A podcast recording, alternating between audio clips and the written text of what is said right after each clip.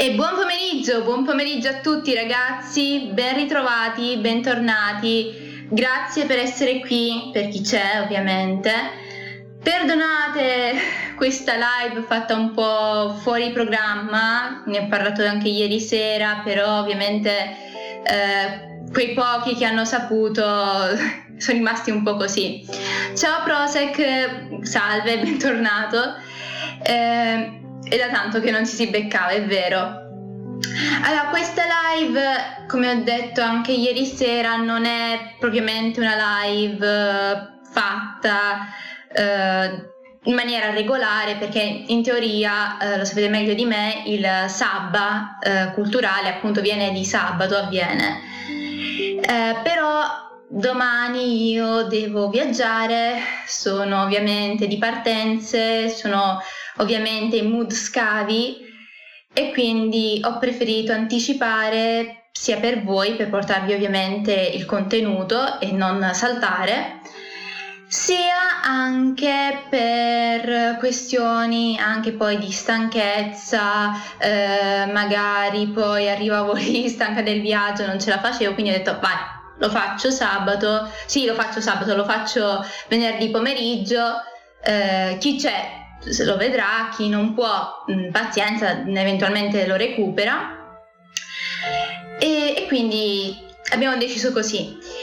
Eh, come potete vedere l'argomento, anche dal titolo di questa live, è un argomento un po' sui generi, diciamo così, perché eh, di solito la popolazione, la civiltà etrusca viene sempre vista e mistificata come qualcosa di lontano, di magico, di misterioso, oddio, chi li conosce, sono diciamo gli egizi però eh, diciamo italiani, ecco, nessun, sono un, mondo, un popolo misterioso, un mondo misterioso, non sappiamo nulla di loro perché ovviamente anche eh, nelle nostre scuole vengono fatti vedere in due paginette stentate, almeno quando studiavo io a, a scuola, e quindi ho deciso di portare una live incentrata su di loro, ovviamente dando pillole, perché ragazzi, eh, sono sincera, io ho fatto corsi di eh, 60, 80, 90 ore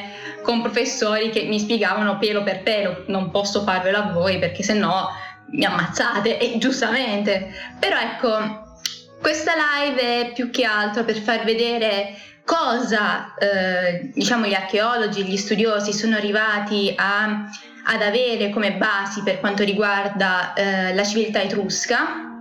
Eventualmente a rispondere anche a vostre domande vi posso dire sì lo sappiamo, sì non lo sappiamo, ok? Uh, fai una no, no, no, no, non reputo di avere la forza di fare una live di 60 ore, Kyle. Comunque, bentornato, spero vada tutto bene.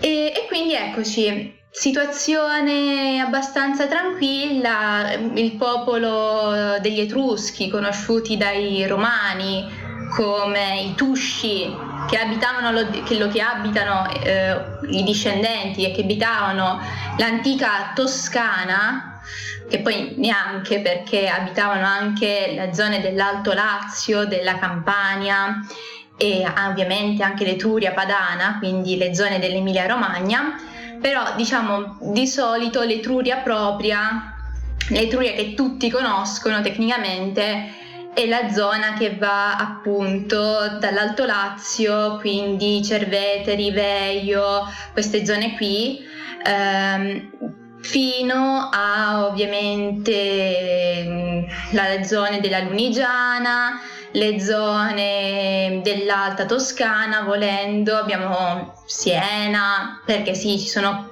diciamo in provincia di Siena anche ehm, reperti per quanto riguarda, abbiamo un palazzo celebre che è il palazzo di Murlo, eh, abbiamo poi resti a Pisa, abbiamo Chiusi, Arezzo, Cortona, eccetera, eccetera. Non vi sto elencare tutto perché sennò diventa noioso. Sta, questa popolazione abita appunto queste, queste zone l'Etruria propria, di cui abbiamo parlato ora, poi l'Etruria padana, quindi l'Emilia Romagna, il settore che va da mm, Bologna, eh, Felsina in Etrusco, eh, Marzabotto, dove andrò a scavare settimana prossima. Eh, diciamo le zone di Adria, di Spina, del Verrucchio. Eh, quindi Verrucchio per capirci è una località vicina a Rimini, l'odierna Rimini.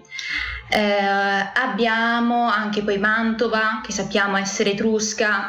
Ovviamente il buon Virgilio, che era di Mantova, si vantava anche di avere discendenze etrusche, quindi vi faccio capire.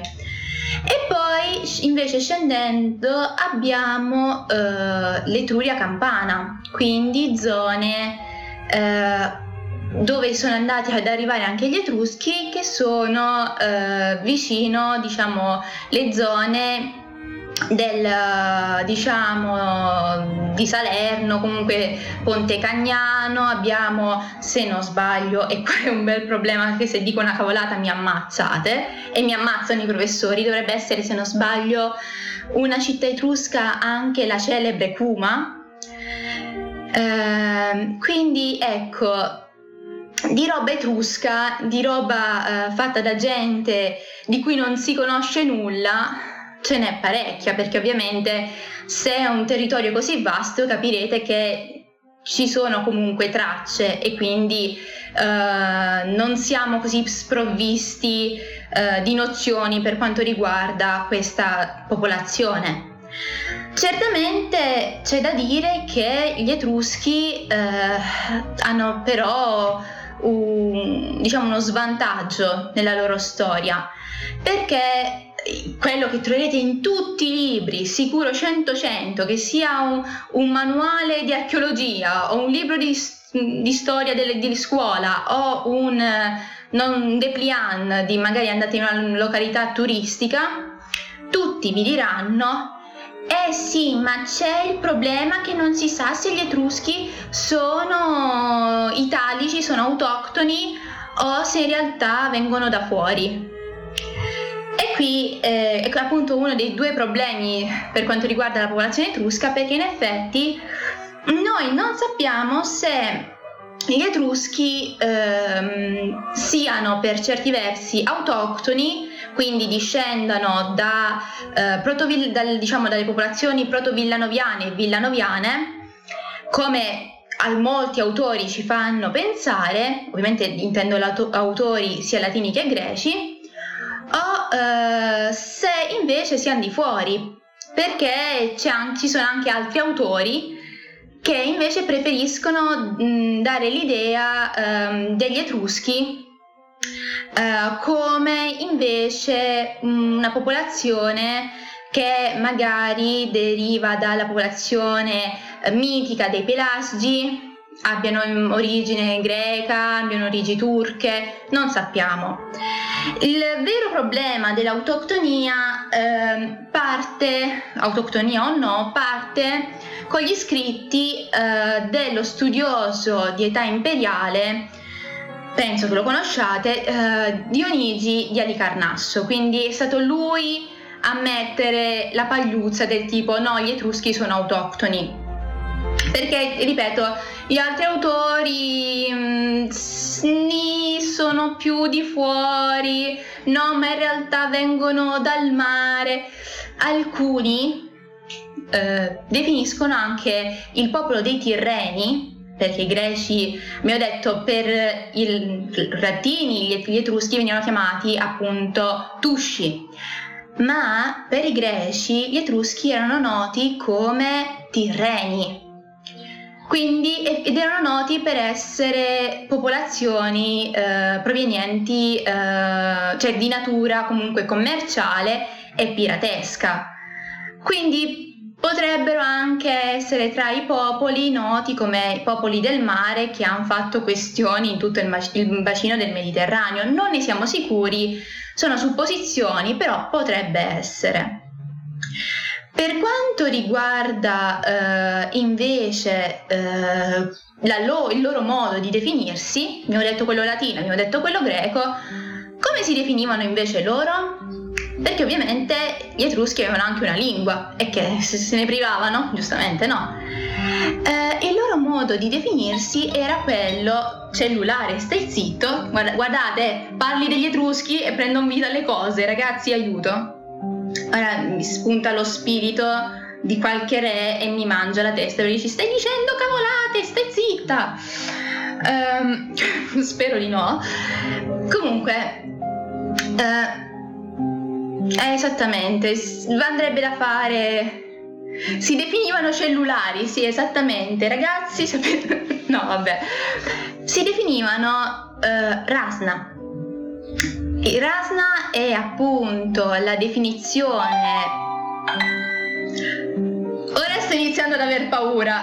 Um, nel dubbio ti spengo. Perché sì, si è acceso da. cioè, che cosa sta facendo? Raga, io mi sto spaventando. Perché succedono queste cose a me? Vabbè. Um, concentrata. Allora. Uh, sì, Rasna, che è una definizione uh, appunto tipica loro, e. Uh, per dire il senso di comunione, comunque di uh, civitas e... Kael, ma questa tua iscrizione... Uh, no, Rasenna era il nome per chi non capisse, a questo punto spiegalo però. Allora, il termine che voi vedete eh, che si rifà comunque ai caratteri etruschi della tavola di Marsigliana che vedete qui a fianco a me, è il nome di uno dei presunti eh, re che unificarono eh, appunto eh, per alcuni il popolo etrusco. Eh, nel, è un re mitico appunto Rasenna, eh, da cui poi il nome Rasna, c'è anche da capire che gli Etruschi hanno un problema nella loro lingua. Ne, ora ne parleremo. Gli Etruschi eh, a un certo punto decidono di eh, semplificare le parole e trasformarle in codici fiscali, letteralmente dal VI secolo, VI-V secolo in poi eh, si ha una contrazione delle parole, scom- alcune diciamo, vocali vengono levate e praticamente diventano codici fiscali, quindi Rasenna, Rasna può essere anche, però ripeto, il nome Rasna tecnicamente era il nome di questo re Uh, mitico come Tarconte, eccetera, eccetera, poi ne, par- cioè ne parleremo. Comunque, uh, diciamo che gli Etruschi hanno diverse figure, ovviamente mitiche, eh, inerenti alla loro storia, eh, quindi diciamo che queste figure poi entrano anche nel loro pantheon, pantheon che sappiamo per certi versi si rifà a, quello, a quelli italici, quindi Sabini, Latini, eccetera, eccetera. Alcune cose si rifanno tranquillamente a, gre- a quelli greci e poi abbiamo anche ehm, divinità proprie. Ok?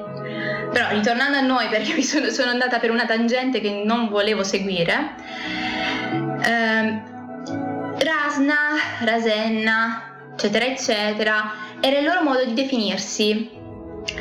E eh, diciamo che eh, appunto, parlando di a questo punto della tavoletta di Marsigliana che abbiamo qui a fianco a me, eh, le prime tracce eh, di vere e proprie iscrizioni eh, complesse o comunque eh, con un minimo di testa, mete, grazie, appunto e si iniziano a formare eh, intorno alla metà, la prima metà, eh, vento, eh, del VII secolo. E eh, nascono anche grazie all'apporto ovviamente eh, diciamo dall'intervento eh, dell'alfabeto ovviamente greco e delle colonie eh, greche che si vengono a stanziare eh, in Magna Grecia.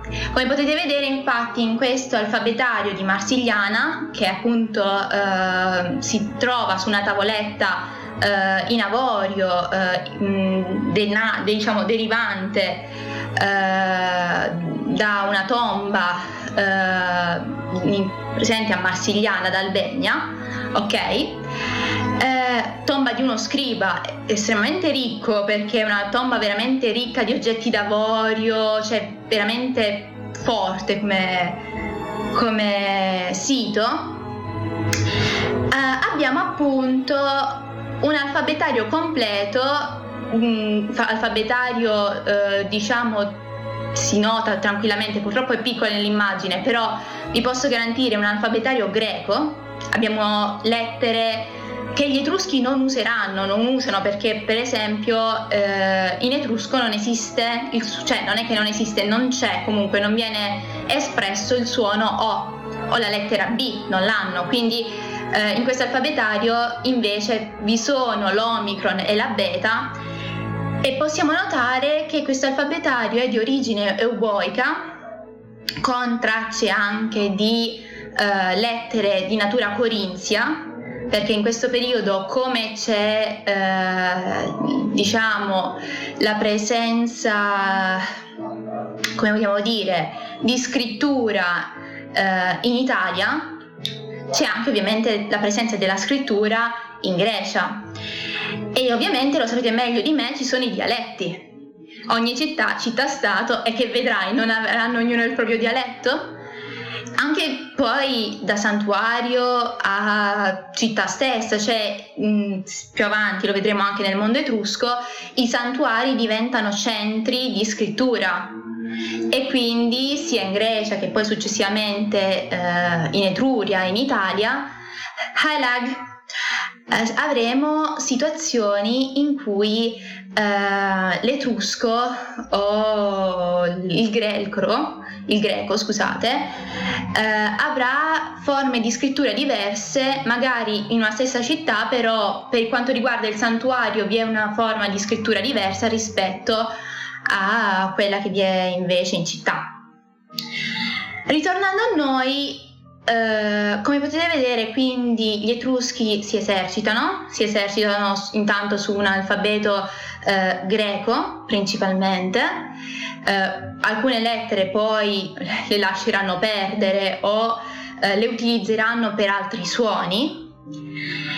E sappiamo che anche in Etruria, come ho già detto, ogni città ha il suo modo di scrivere quindi tecnicamente si vengono a creare dei blocchi, dei blocchi che sono diciamo principalmente uno che è meridionale, uno che possiamo dire centrale più o meno e uno che è settentrionale.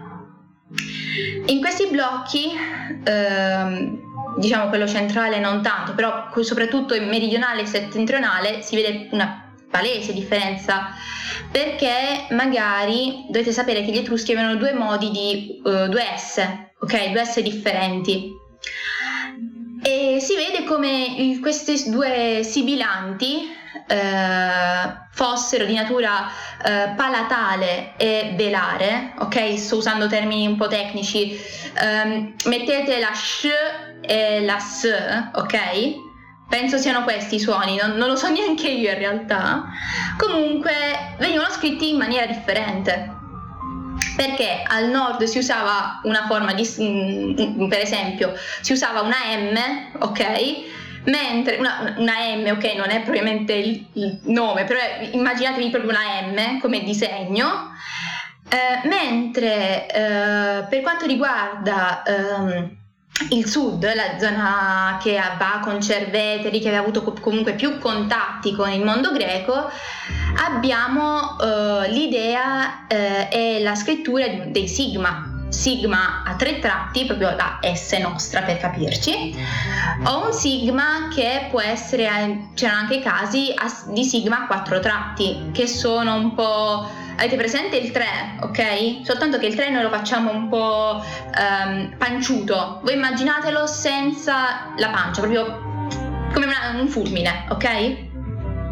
Quindi vi faccio capire, mm, pian pianino si vengono a creare distinzioni di forme scrittorie differenti che successivamente verranno anche modificate, cambiate, riviste, eh, ci saranno cambiamenti importanti, eh, cambiamenti di suono, eh, nascita di nuove lettere.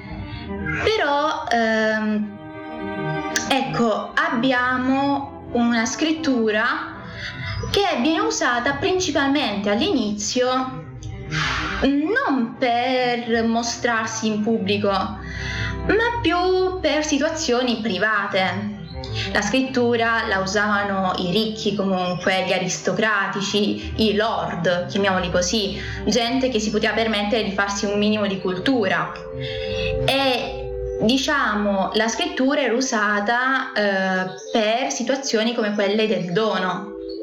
Quindi eh, venivano magari incise a graffito o magari prima della coltura del vaso, dell'oggetto che si desiderava regalare, appunto delle formule form- nei formulari di dono, che non vi starò a dire, però immaginatevi l'equivalente del nostro io eh, sono eh, il dono di X, ok? Eh, oppure uh, io sono fatto da X. C'è da dire, ora voi mi chiedete, ma scusa, allora mi vuoi dire io sono fatto da X, allora vuoi dire che era l'aristocratico che lo faceva? No, lo commissionava, però l'idea della commissione sono fatto, ok? Era un modo sottobanco per dire che aveva fatto lui, aveva ideato lui, però l'aristocratico lasciava ovviamente fare tutto agli artigiani. E da questo notiamo anche errori di scrittura che tu dici ragazzi, eh, si vede che non siete dei maestri e che a noi poveri archeologi poi tocca leggere, tu dici io ho, problema, ho un problema alla vista grave, cioè sono una talpa, e cosa avete scritto figli miei? Però, ritornando a noi, quindi formulario di dono, formulario di offerta, eh, firme, perché ovviamente la gente si firmava, è come quando tu fai un pensierino eh, fatto da Adelaide, da Kael. Eh, ne ho 22 Zero, ne ho 22. E quindi giustamente si, fa, si devono far notare.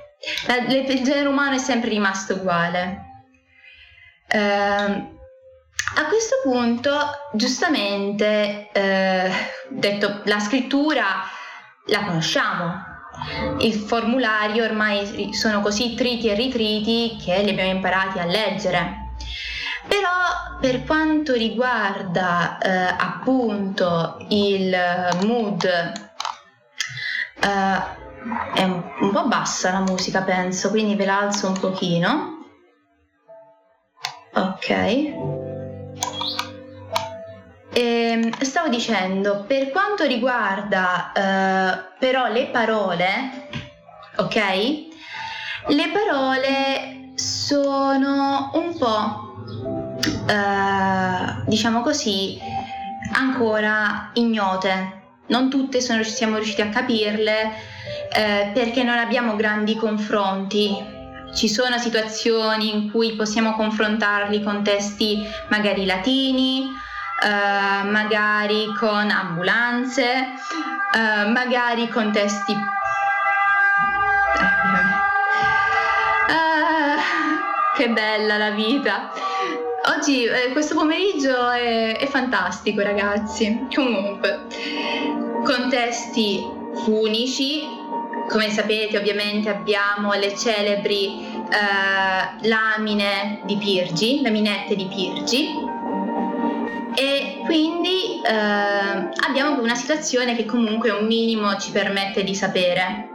Però non tutte le parole ovviamente, non tutte le parole e ancora gli studiosi si stanno, stanno cercando di comprendere e di ideare qualcosa di tutto sommato simile a un vocabolario, però è molto difficile.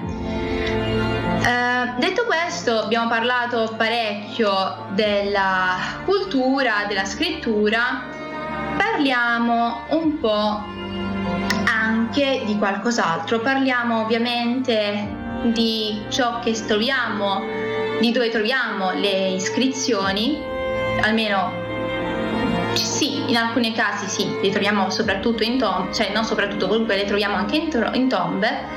Troppo alta ora. Va meglio? Ditemi voi. Ehm, purtroppo ehm, ok magari così e appunto le troviamo in tombe. Uh, qui abbiamo uno dei più celebri tumuli uh, noti uh, per quanto riguarda l'ambito etrusco il tumulo semicostruito in tufo della Regolini Galassi una tomba di Cerveteri, di Cere, Uh, presso la necropoli della Banditaccia, una necropoli che per chi ha studiato un minimo uh, come mio collega o comunque ha un minimo di pazienza nello spulciare i libri, se, lo, se, la ritroverà sempre perché la, la, diciamo um, la Regolini Galassi è tipo il boom di oggetti preziosi che si può trovare in un tumulo. Sappiamo che la tomba di una principessa inumata e di un giovane uomo cremato. Sappiamo, definiamo principessa la ragazza perché era rivestita completamente di oro. Era veramente, uh, aveva un set di gioielli, uh, aveva proprio una placca gigantesca d'oro sul petto, era veramente un corredo principesco e dire poco, ok? Eh, abbiamo per questo, quanto riguarda questo tumulo la presenza anche di eh, carri, abbiamo anche la presenza di oggetti in, non solo in oro ma anche in argento. Eh, uno ehm, degli oggetti eh, appunto in argento, abbiamo un set diciamo da banchetto in argento eh, anche inciso con il nome del marito comunque del fidanzato di questa principessa perché sappiamo che comunque eh, è morta relativamente giovane. Eh, comunque ecco, parlando un po' per quanto riguarda la Regolini Galassi, possiamo dire che ehm, abbiamo non solo questi oggetti in... Um, in um, argento ma anche altri tipi di iscrizioni. Per esempio in questa fialetta abbiamo uh, anche la presenza di uh, tentativi di sillabazione, quindi l'equivalente del nostro, cioè vi è l'alfabeto sotto sulla base e poi tutto il corpo è ricoperto da uh, lettere e, e vocali per imparare a sillabare e a scrivere perché sì, lo facevano anche loro, lo facciamo noi alle elementari eh, e magari anche all'asilo, ora non mi ricordo, però lo facevano anche loro per impa- ovviamente per imparare una scrittura eh, devi partire da zero. Successivamente parliamo eh, sempre di scrittura, parliamo per ora, rivolgiamoci verso l'ambito funerario. Molte cose che sappiamo sugli Etruschi sono derivanti dall'ambito funerario, ragazzi, perché sono veramente pochi gli esemplari di uh, case, di uh, palazzi, li, ab- li abbiamo, ma sono pochi, ne parleremo però ecco, molte delle nostre conoscenze, anche per quanto riguarda il banchetto, lo stile di vita, eh, l'arte della musica, le figure femminili, tutto diciamo deriva da quello che possiamo vedere nelle tombe. Uh, in questo caso abbiamo, uh, siamo a Crocifisso del Tufo, il, il mio primo scavo, il luogo del mio primo scavo, l'ho, l'ho nel cuore. E in questa necropoli di Orvieto abbiamo queste tombe, che sono conosciute come tombe a dado e che vanno dal VI secolo al V secolo, mentre le tombe a tumulo, come quella della Rigolini Galassi, sono tombe precedenti, sono del, per lo più tombe dell'orientalizzante, tombe principesche del VII secolo. E posso dirvi che in queste tombe abbiamo uh, sullo stipite della porta il nome del defunto e cosa che io mi sono un po' offesa con la professoressa che non ha detto oltre a situazioni in cui ovviamente come nel nos- nelle nostre tombe vi è il nome del defunto sulle lapidi qua sugli stipiti della porta ci sono anche casi di eh, damnatio memorie, nomi cancellati o, o magari eh, cancellati e soprascritta la parola tipo maledetto, eh, dannato, una cosa del genere. Se non sbaglio la definizione tusca è aitias. E io veramente mi, mi verrebbe quasi da piangere perché sono molto legata a questo, a questo sito. E praticamente vedete che la forma a dado per certi versi si rifà a una struttura camera, eh, una struttura eh, che per certi versi può essere riconducibile anche alle camere che poi erano presenti nei tumuli, quindi è una versione semplificata del tumulo. Eh, di cui voglio anche ricordarvi, ne abbiamo parlato quando abbiamo fatto l'idea delle piramidi, l'idea del tumulo anche magari non ehm, a mezza sfera, ma eh, a piramide, cioè c'è sempre stata nel, nell'uomo, ok? È il megalitismo famoso. Qui abbiamo una riduzione e una standardizzazione eh, delle sepolture, perché ovviamente non ci sono più i principi, non siamo più nell'orientalizzante, siamo nel... Ehm, in un secolo che è quello ormai delle città, abbiamo diciamo ormai figure di cittadini e quindi con la figura del cittadino siamo tutti uguali, siamo sotto la legge, cioè il concetto era più o meno quello. Ovviamente sì, ci sono anche figure, figure di spicco, di tiranni, però quelli sono casi a parte. E diciamo che le figure di tiranni non fanno mai una bella fine. Uh, successivamente parliamo, ovviamente abbiamo già detto, nelle tombe si trova di tutto. E proprio trovando di tutto nelle tombe possiamo dire uh, che si trova anche un'idea che comunque penso abbiamo ancora oggi uh, nella nostra cultura, cioè l'idea della figura dell'antenato. Uh,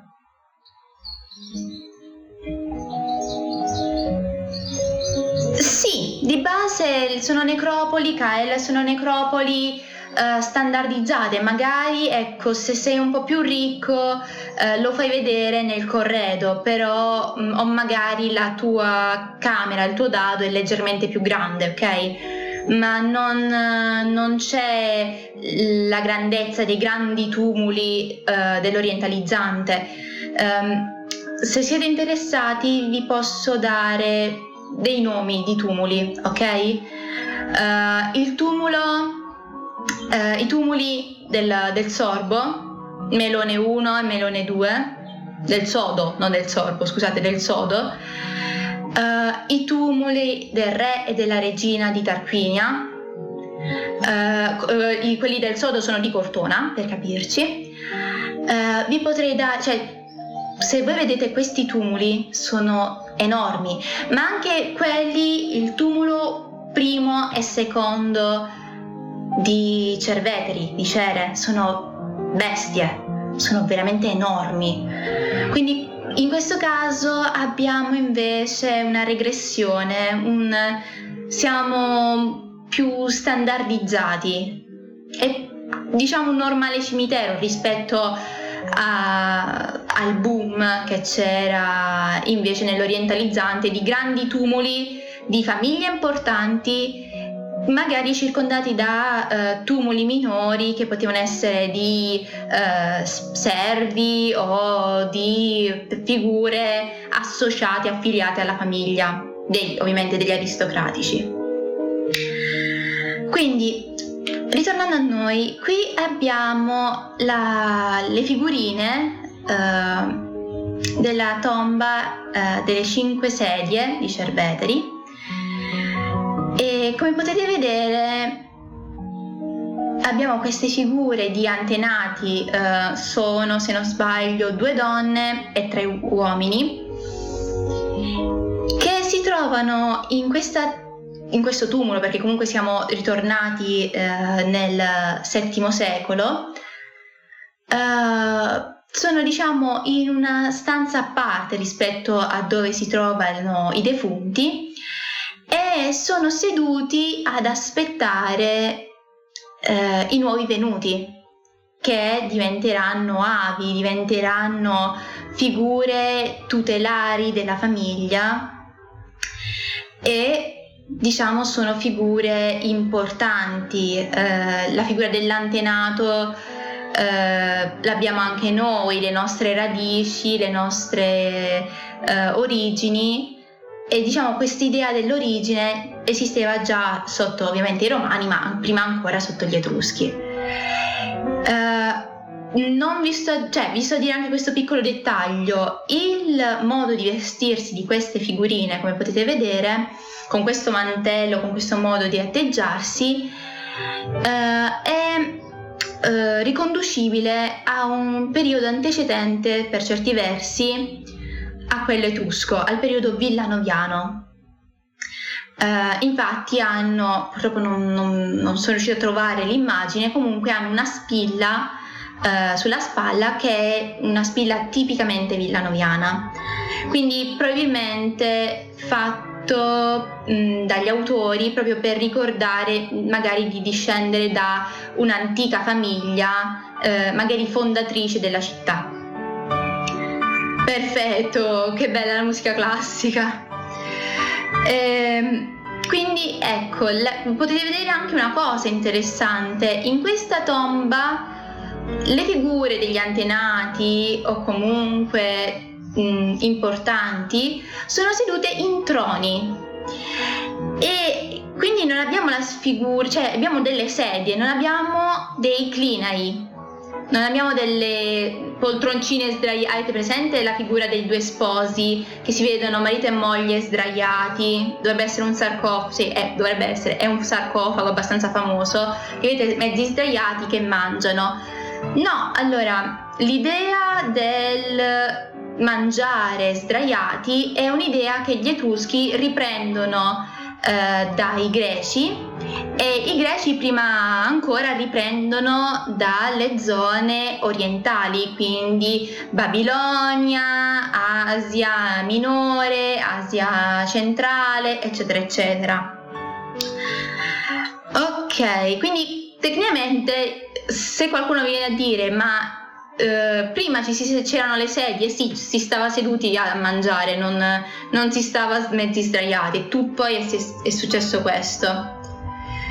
Uh, Kratos, sto bene, grazie. Spero lo stesso per te. Io sono un po'. Ecco, l'unica cosa che sento un po' è il caldo, perché veramente si soffre parecchio. Grazie per aver deciso di seguirci.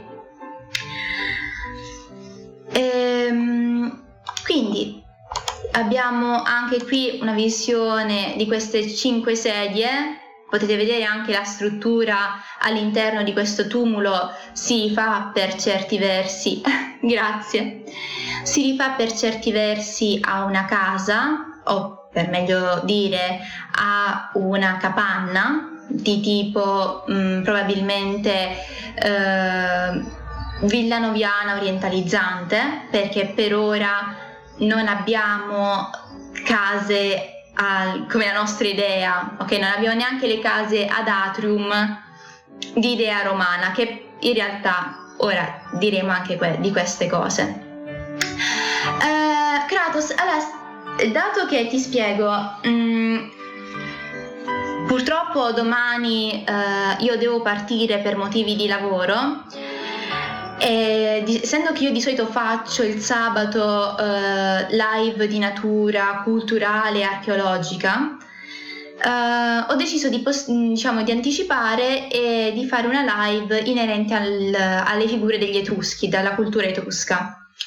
Perché come archeologa mi posso dilettare a narrarvi qualcosa che magari vi può essere utile anche per addescare una ragazza o per anche cultura personale, cioè per saperne qualcosa di più. Perché?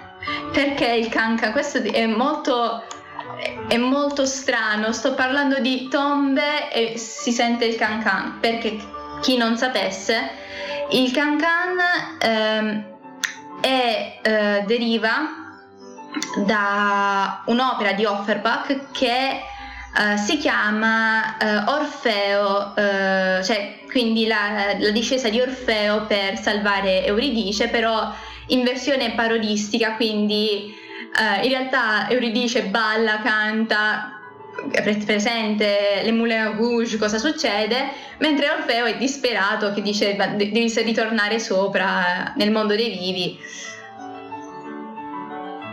Uh, sì, ma gioco, ma non pensare, cioè nel mio inteso di gioco è giocare con voi, quindi magari uh, fare giochi di natura semplice, non chiedermi uh, giochi con PlayStation o cose varie perché non, non sono una girl gamer di questo livello, cioè magari si fanno serate tecnicamente il martedì e si chiacchiera, si gioca insieme, che può essere Scribble, che può essere Among Us, che può essere qualsiasi cosa, anche scacchi mentre si parla. Ehm, quindi tutto qui, mi, mi dispiace non, se mh, l'idea era, cioè si parla anche di giochi, però non, non sono una grande esperta proprio nel giocarli. Ah sì, ok, ci sta, ci sta. È un modo per, più che altro per stare insieme e cioè tecnicamente questo canale è stato aperto sia per dare un po' di cultura sia anche per fare nuove amicizie e divertirsi. Cioè, c'è stato il periodo del Covid, io sono stata chiusa in casa, non so voi, e quindi ho detto: Senti, uh, vai, sono stanca, voglio fare nuove amicizie, voglio anche dare qualche nozione che se studio almeno eh, la rendo utile il mio studio a qualcun altro magari e quindi ho creato questo canale. E quindi mm, stavo dicendo le case ci saranno ma saranno più avanti, le vere e proprie case ad atrium tipo romano eh, vedre- le vedremo più avanti nel VI secolo e nel, cioè, anche V secolo. Mm, se la professoressa ora mi prenderebbe, eh ma Marzabotto è stato fatto dalla seconda metà del sesto? Sì, professoressa, ma nessuno interessa. La stiamo facendo semplice, vero ragazzi? Niente, niente cose difficili, facciamola semplice la cosa. Eh, esattamente, ora che ho esorcizzato la maledizione delle 23 si può star tranquilli. Uh, quindi, stavo dicendo, abbiamo figure però eh, anche di palazzi. Figure di palazzi, figure eh, che hanno vite anche travagliate, per questi palazzi ne vedono di tutto un po'. Qui abbiamo una rappresentazione della seconda fase di vita eh, di, eh, del palazzo di Murlo, eh, ovviamente vicino Siena, e eh, Possiamo dire che in questo palazzo abbiamo scene anche decorative, di lastre di decorative che eh, si trovavano per capirci all'interno del quadrilatero, ok? e che rappresentavano scene di banchetto, scene mm, di comunione tra gli dei, scene di magari corse, giochi, erano di natura svariata, scene di matrimonio e mm, a ogni lato, ok? Quindi le ho dette tutte e quattro alla fin fine.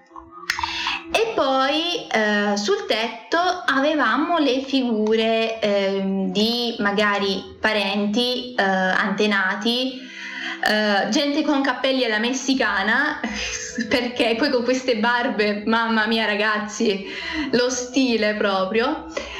E potete vedere che appunto anche qui abbiamo di nuovo il ruolo dell'antenato che protegge il nobile eh, che nel caso del palazzo di Murlo governava su un'area tutto sommato estesa e che alcuni ritenevano fosse anche signore comunque in qualche modo centro eh, appunto questo palazzo di, una, di un gruppo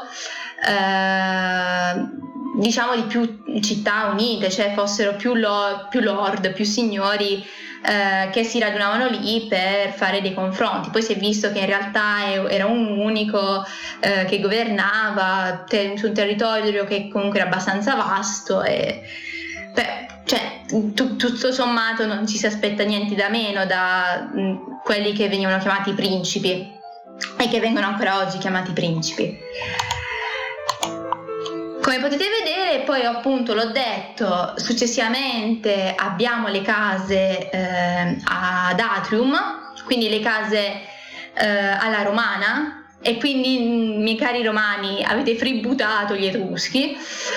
E l'assetto della casa d'atrium era appunto eh, quello che potete vedere anche sulla piantina qui.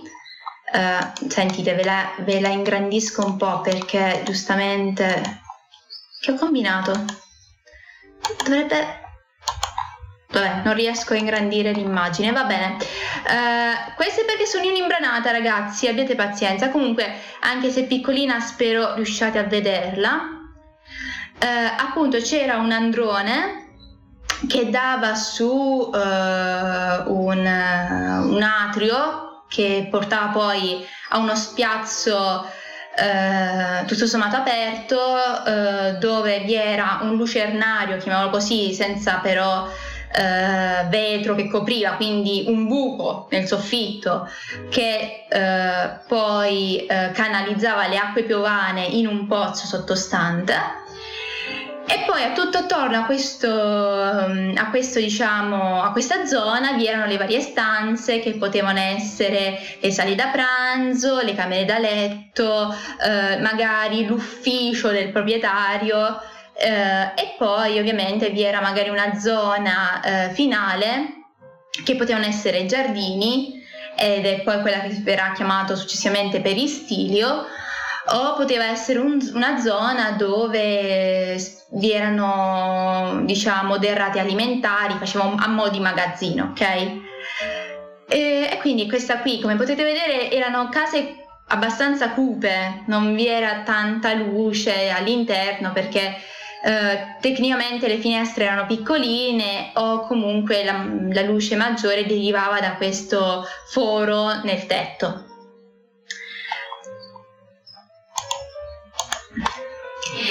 Parlando sempre di architettura, ovviamente sì, abbiamo parlato delle case, dei palazzi, bellissimo, abbiamo parlato anche volendo dell'architettura funeraria, eh, però c'è da dire che gli Etruschi sono noti anche per essere architetti di porte.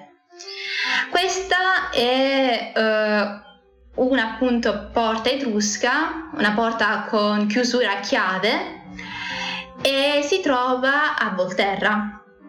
Come potete vedere eh, è una struttura mh, mm, che è autoportante per certi versi, si tiene ancora oggi e eh, da questa struttura si sono poi fatti ispirare anche i romani eh, per quanto riguarda i loro archi.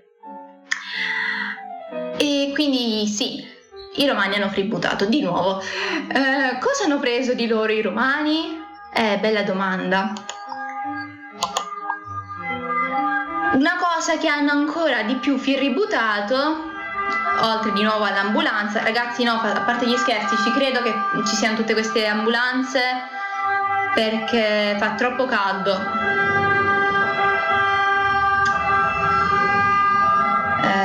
lasciamola passare. Purtroppo con, eh, non so da voi, però qui in Sicilia fa veramente troppo caldo e la gente collassa, collassa tantissimo. E ehm, non saranno, cioè questa è la, voi ne avete sentite due, stamattina c'è stato un via vai. Praticamente sì, io sto morendo di caldo. Eh, Ah, no, ma la, guarda, io abito in Sicilia, non sono siciliana, però cioè, mi, penso che tu mi capisca per quanto riguarda il, il caldo. Non so se poi se te stai a Catania, peggio ancora con l'Etna perché è tutta la lava. Però io sono vicina al mare e mm, qua con tutto che sei vicino al mare che ti dovrebbe, ti dovrebbe un minimo rinfrescare, si muore. Eh, se, ti credo, ti credo. Io ho tutto aperto e sto comunque grondando. E, e siamo soltanto, cioè, neanche luglio è iniziato, per capirci, e siamo già così. Ad agosto siamo morti, cioè eh, o scappiamo in Alaska o, o niente. Ah, eh, comunque anche Palermo, se non sbaglio, è su una piana, quindi non so, non, come può essere la temperatura lì. Scusa, non, ovviamente non sapevo, ho pensato Catania col fatto dell'Etna, quindi con la talavica e quindi caldo perché la lava nera si, si muore. Comunque, un'altra cosa che hanno fributato i gentili romani è l'idea del tempio. E voi mi chiederete giustamente, ma come i templi? Ma scusa, ma i templi sono quelli greci, no? Eh, sì, ma no. C'è una tipologia di tempio in particolare che era la stessa tipologia che venne usata per fare il Campidoglio, il tempio di Giove Capitolino sul Campidoglio appunto, che è il tempio tuscanico, che potete vedere come tipologia eh, qui, come immagine. È un tempio eh, che eh, si basa su tre celle, quindi non una singola come nel caso del, dei templi greci. Quindi in un tempio si veneravano più dei e in questo caso eh, sto morendo, scusate. Abbiamo la rappresentazione di uno dei due templi eh, di Pirgi quindi siamo in una zona eh, di dominio, chiamiamola così, eh, di eh, Cerveteri, se non sbaglio, di Cere. Eh, dovrebbe essere il tempio A fatto nel V secolo e eh, possiamo dire che tecnicamente Pirgi era la zona eh, vicina al mare, era l'equivalente Um, non so, Roma Maria, cioè Ostia, ok, Roma Ostia, o um, non lo so, um, nel caso di Palermo qual è la, la, la, località di mare più vicina, cioè era la zona di mare della città. Uh, Marina di, cioè Grosseto, Marina di Grosseto, ecco, per, per dare un'idea. E Ovviamente essendo una zona portuale, una zona di mare, era anche una zona di commercio, una zona eh, in cui c'era un via vai di gente, anche estera. E voglio ricordare, eh, per quanto riguarda eh, tem- l'altro tempio eh, di natura, eh, questo, questo, è di natura tuscanica, l'altro era, um, se non sbaglio, periptero, quindi era al, alla mo greca, era greco di stile. Eh, questo tempio era lo stesso eh, di cui il tempio B, eh, di cui si è parlato prima per quanto riguarda le, ta- le lamine di Pirgi, le laminette auree. Eh, volute eh, diciamo dal tiranno di, di Cere eh, e diciamo che eh, Velianas, Tefarie Velianas mi pare che si chiamasse, e, ehm, e che hanno un'iscrizione, eh, due iscrizioni di natura eh, etrusca e una di natura punica. Infatti il tempio era dedicato a Uni, Giunone, e Astarte, che era l'equivalente comunque, sempre Giunone, però ehm, era eh, sia per eh, i punici, per i cartaginesi per capirci, che per gli etruschi. E era un tempio che accomunava eh, le due popolazioni, le due civiltà. E quindi sì, erano anche degli ottimi architetti, non ho voluto andare oltre, però sempre parlando degli Etruschi possiamo dire che erano coloro che ehm, hanno ideato eh, gli architetti eh, che idearono la cloaca maxima. Stiamo parlando eh, delle fogne di Roma che per certi versi sono fogne storiche, sappiamo che eh, vennero ideate sotto a Tarquinio Prisco e sappiamo che era eh, Lucumone, figlio eh, di una nobile almeno nella storia mitica di questo re, mitico storica di questo re, Uh, figlio di una nobile di Tarquinia e di Demarato di Corinto, uno dei discendenti dei tiranni uh, appunto uh, presenti a Corinto. Quindi era un pezzo grosso. E sappiamo che appunto la cloaca maxima era opera di ingegneria etrusca, ingegneria e architettura etrusca. Ingegneria architettura, scusate, uh, ho un problema con gli ingegneri, no scherzo ovviamente. E quindi sì, fogne, acquedotti, templi, case, archi, erano gente che sapevano far funzionare la testa, ecco. E andando avanti, eh, se non sbaglio. Eh, direi appunto di parlare del banchetto e della figura della donna. Eh, dovete capire una cosa ragazzi, eh, l'idea del banchetto, come ho già detto, era eh, un'idea eh, derivante eh, dal simposio eh, greco. Quindi ovviamente stava seduti, si sentiva la musica, c'erano situazioni anche un po' osè. Stormi dopo, non posso perché ho, ho sta, sta live sta succedendo di tutto. E eh, praticamente Ovviamente abbiamo anche la figura, eh, mentre nel caso ovviamente greco le donne non venivano mh, mm, avvicinate al simposio, al banchetto, era soltanto una cosa per uomini virili, eh, invece per quanto riguarda la cultura etrusca, Ovviamente la donna partecipava al banchetto, ascoltava musica, si divertiva anche lei, ci sta, Dio santo, bravi bimbi, scusate sono un po' di parte, eh, però ecco, abbiamo anche la figura femminile che eh, ha un ruolo di madre, di signora della casa, di eh, per certi versi eh, non possiamo dire che gli etruschi fossero mh, mm, di natura matriarcale, di mentalità, no. Però ecco, la figura del femminile era mm, diciamo più stimata rispetto all'idea che ne avevano i greci e i romani cioè non era mh, mm, donna schiava zittellava, ecco, avevano un peso specifico, abbiamo già detto la principessa eh, della Regolini Galassi era letteralmente una principessa, faceva una vita che sì, tesseva, stava con le amiche, beveva vino, ok?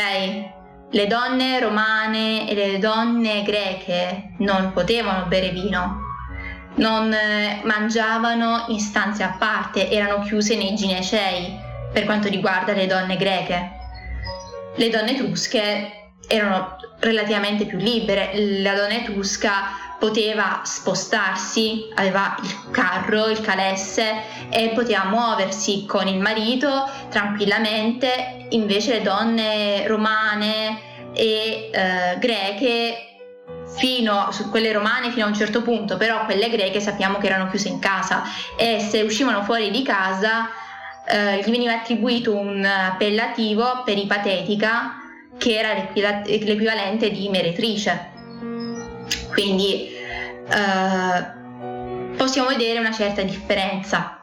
Ovviamente mi direte voi, sì, ma attenzione, non tu, tu sei un pochino andando oltre perché hai detto le donne greche. Attenzione, ricordati le spartane. Sì, eh, ovviamente possiamo dire che eh, popolaz- gli spartani stanno ai greci come gli etruschi stanno agli italici, ok? Stanno ai latini, ai, ai, ai romani. Ok? La mentalità di Sparta e la mentalità dell'Etruria era molto più aperta. Sì, le solite cose, l- diciamo che Uh, per certi versi alcuni atteggiamenti della donna sta in casa, non lavorare, non sono cambiati. Purtroppo non sono cambiati. Quindi ecco, la donna era signora della casa, era la tessitrice, era quella che accudiva i bambini, ma eh, aveva anche potere decisionale sui suoi soldi, era colei che poteva dare il suo nome ai figli. Dovete sapere che ovviamente eh, la formula del nome eh, degli Etruschi era un po' alla greca, cioè alla greca, alla latina c'erano mh, già al minimo c'erano tre nomi, ok? C'era eh, il nome proprio, il, il nome del padre, il nome della famiglia e poi ci potevano essere anche il nome della madre, il nome della famiglia della madre, cioè la madre aveva un peso. Però eh, andiamo avanti. Ecco, Abbiamo quindi queste figure di banchetti, eh, di musica, situazioni orgiastiche, abbiamo situazioni eh, di divertimento, eh, però ci si, rend- ci si, deve anche rendere conto che non tutti si potevano permettere queste situazioni. Eh, non vi erano eh, figure prettamente uh, schiavili, cioè non c'erano schiavi in Etruria. Eh, gli Etruschi avevano i servi, gente che veniva pagata, cioè eh, diciamo uh, erano sotto a un signore, a un patronus, uh, de clientes, come diremmo noi alla maniera latina. Gente che veniva pagata, tranquillamente faceva i servizi per il signore, eh, lavora, lavorava alle sue terre e che però con i guadagni eh, che il Signore gli, ovviamente gli dava indietro poteva permettersi ovviamente una vita tutto sommato dignitosa. Mm, possiamo dire che gli Etruschi avevano una forma schiavile, mm, ecco, non per la loro gente e, e tecnicamente comunque non erano avvezzi alla schiavitù.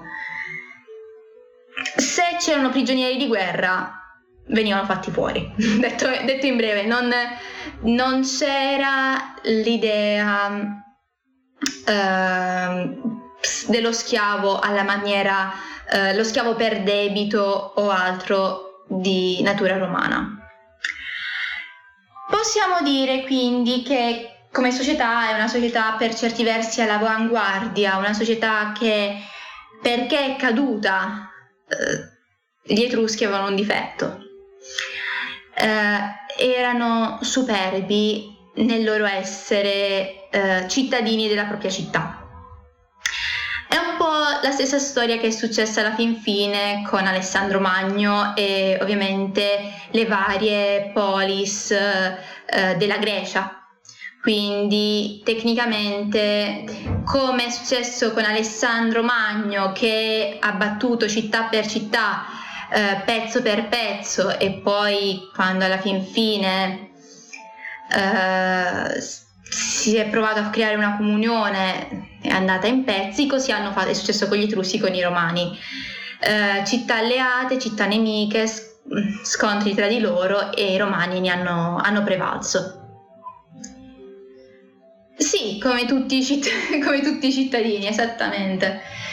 Eh, però c'è da dire una cosa, una cosa che eh, sì, si odia- per certi versi sì. Eh, c'era un posto in cui diciamo le città dell'Etruria propria eh, venivano per certi versi ad affiliarsi. C'era un santuario eh, in campo della fiera, sempre ad Orvieto, che era quello che si pensa il Fanus Voltu- Voltumnus, Voltumnos, no, Voltumnus dovrebbe essere, in etrusco, per, perché non abbiamo la O noi, e, e sappiamo che lì eh, i rappresentanti delle varie città si riunivano per ragionare eventualmente su come comportarsi, ma eh, questo non vuol dire che eh, sì, c'è un punto di ritrovo per tutte le città, ma se tu eh, Veio mi stai sulle scatole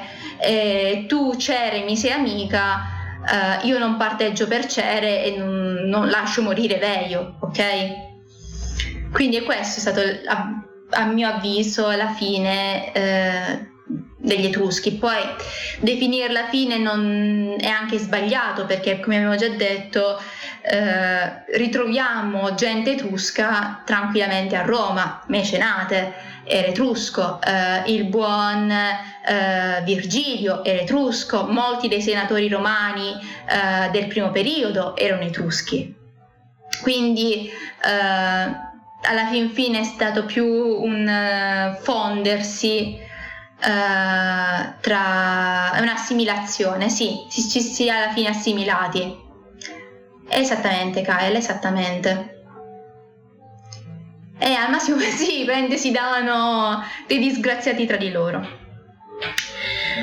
Uh, ve l'ho resa molto semplice perché se no uh, parlare di una civiltà complessa come quella degli Etruschi eh, ci si impiega molto di più, ci si impiega molto di più uh, se mi se avessi dovuto fare tipo professoressa farvi vedere tutte le foto non ci saremmo mai fermati uh, curiosità?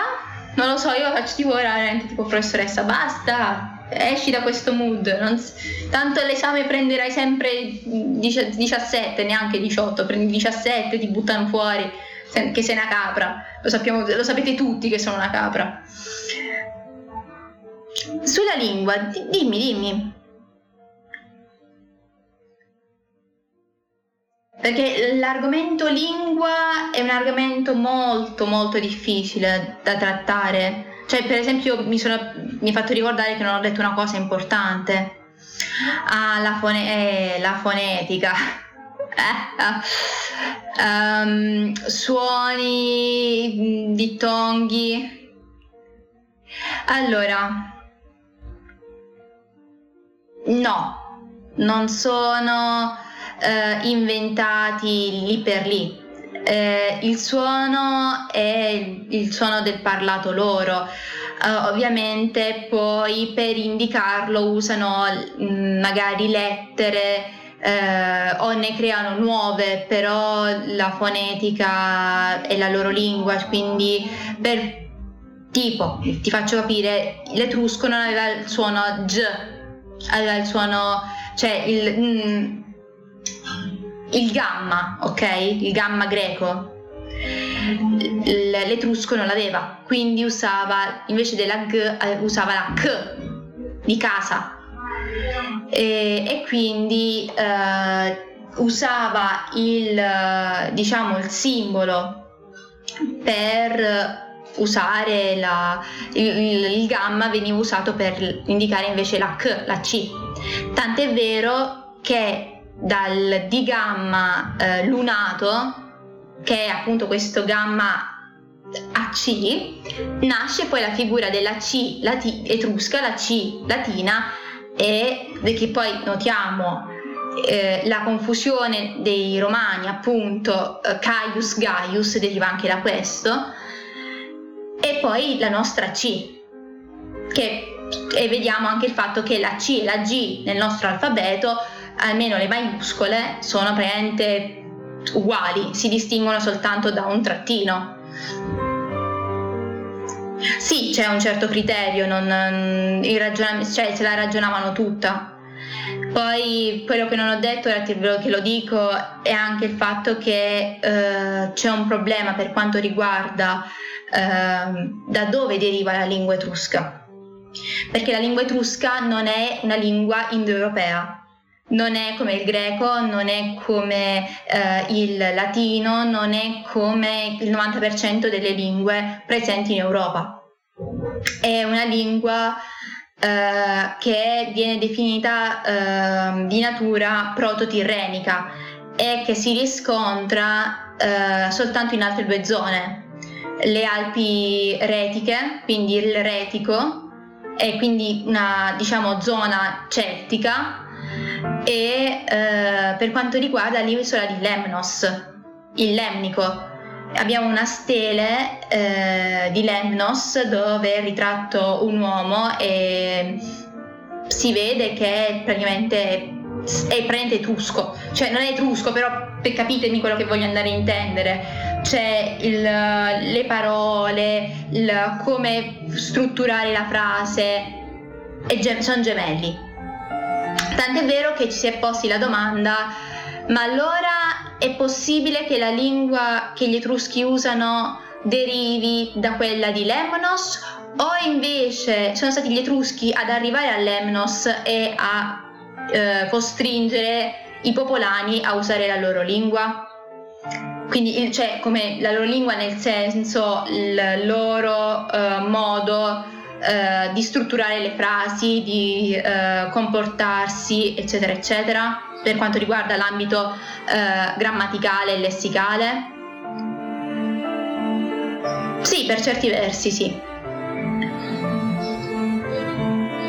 Sì, era solo mm, loro, penso che tu intendi per quanto riguarda le tu, cioè la, la lingua. Eh, sì, vabbè, ma l'ho detto, popoli del mare, alcuni hanno definito gli Etruschi tra quei popoli che hanno dato noia a eh, greci, a cretesi, a egizi. Ovviamente è una diceria, non sappiamo se è così o meno. Però popoli del mare sono stati definiti etruschi e punici eh, fenici. E quindi, boh, altri popoli del mare al tempo cioè sappiamo quali erano attaccati dai popoli del anche i sardi sono stati definiti popoli del mare, vai a capire quali erano poi alla fin fine. Eh, appunto, ci sta, eh, non, non, non, si sa perché eh, in quel periodo il Mediterraneo era un calderone di culture, di popoli, di genti, quindi qualsiasi di questi può aver preso il mare e fatto, diciamo, confusione in altre terre. Eh, non, infatti, non sappiamo. Ripeto, c'erano alcuni che avevano l'opinione fantascientifica che i popoli del mare fossero alieni, cioè il, il, problema di queste figure, di queste civiltà che andavano a fare saccheggi eh, non c'è noto, cioè non sappiamo chi siano veramente, sappiamo che eh, ci sono civiltà che hanno la tendenza a, ad essere più piratesche, gli etruschi, i fenici, anche i greci, uh, per, cioè, quello che ti posso dire è che c'è stato un conflitto tra um, etruschi e uh, diciamo uh, abitanti, cioè greci, più, eh, più, di un conflitto in realtà, però uh, la battaglia del mare sardo fu diciamo il boom in cui prende, eh, i Tirreni, gli Etruschi presero supremazia proprio del mare, vennero, ebbero proprio eh, un'egemonia sul mare per quanto riguarda la zona eh, tirrenica. E appunto questo conflitto era anche dovuto al fatto che vi erano scorrerie di pirati, vi erano atteggiamenti sia dall'una che dall'altra parte un po' fastidiosi. Lo stesso um, Dioni, Dionisio, Dion, Dioni, no, Dionisio mi pare, primo, tiranno di Siracusa, um, Dionigi, Dionigi Uh, Dioniso è il, il, il, dio del vino. Comunque, uh, il signorino uh, fece guerra agli Etruschi perché rompevano le, le scatole per essere pirati. E sappiamo anche, cioè ci sono diverse fonti che ci attestano questo fatto. Non, cioè, se no, veramente ne abbiamo parecchie sia per quanto riguarda eh, diciamo di natura romana che di natura eh, romana, eh, cioè mm, greca.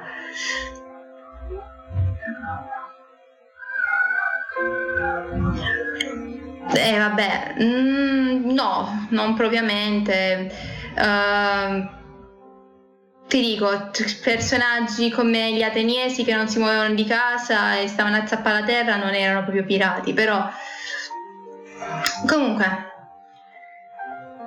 Oi, oi.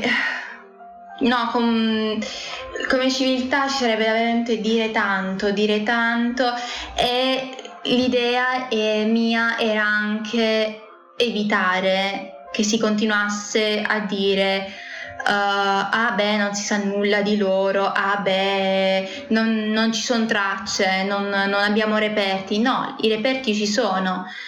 Ovviamente diciamo, il popolo etrusco è meno noto perché è meno influente rispetto uh, sul vasca, su vasta scala rispetto a dire Roma, un documentario su Roma farà mille volte più audience di un documentario sulla cultura etrusca, su tutto quello uh, che hanno fatto gli etruschi, sul fatto che gli etruschi hanno portato l'alfabeto a, per certi versi ai popoli italici e quindi che l'alfabeto poi alla fine romano e sabino e latino eh, sia cioè è grazie agli etruschi che gli è arrivato cioè i, il, le popolazioni del Veneto le popolazioni c'è tanto c'è tanto da dire dietro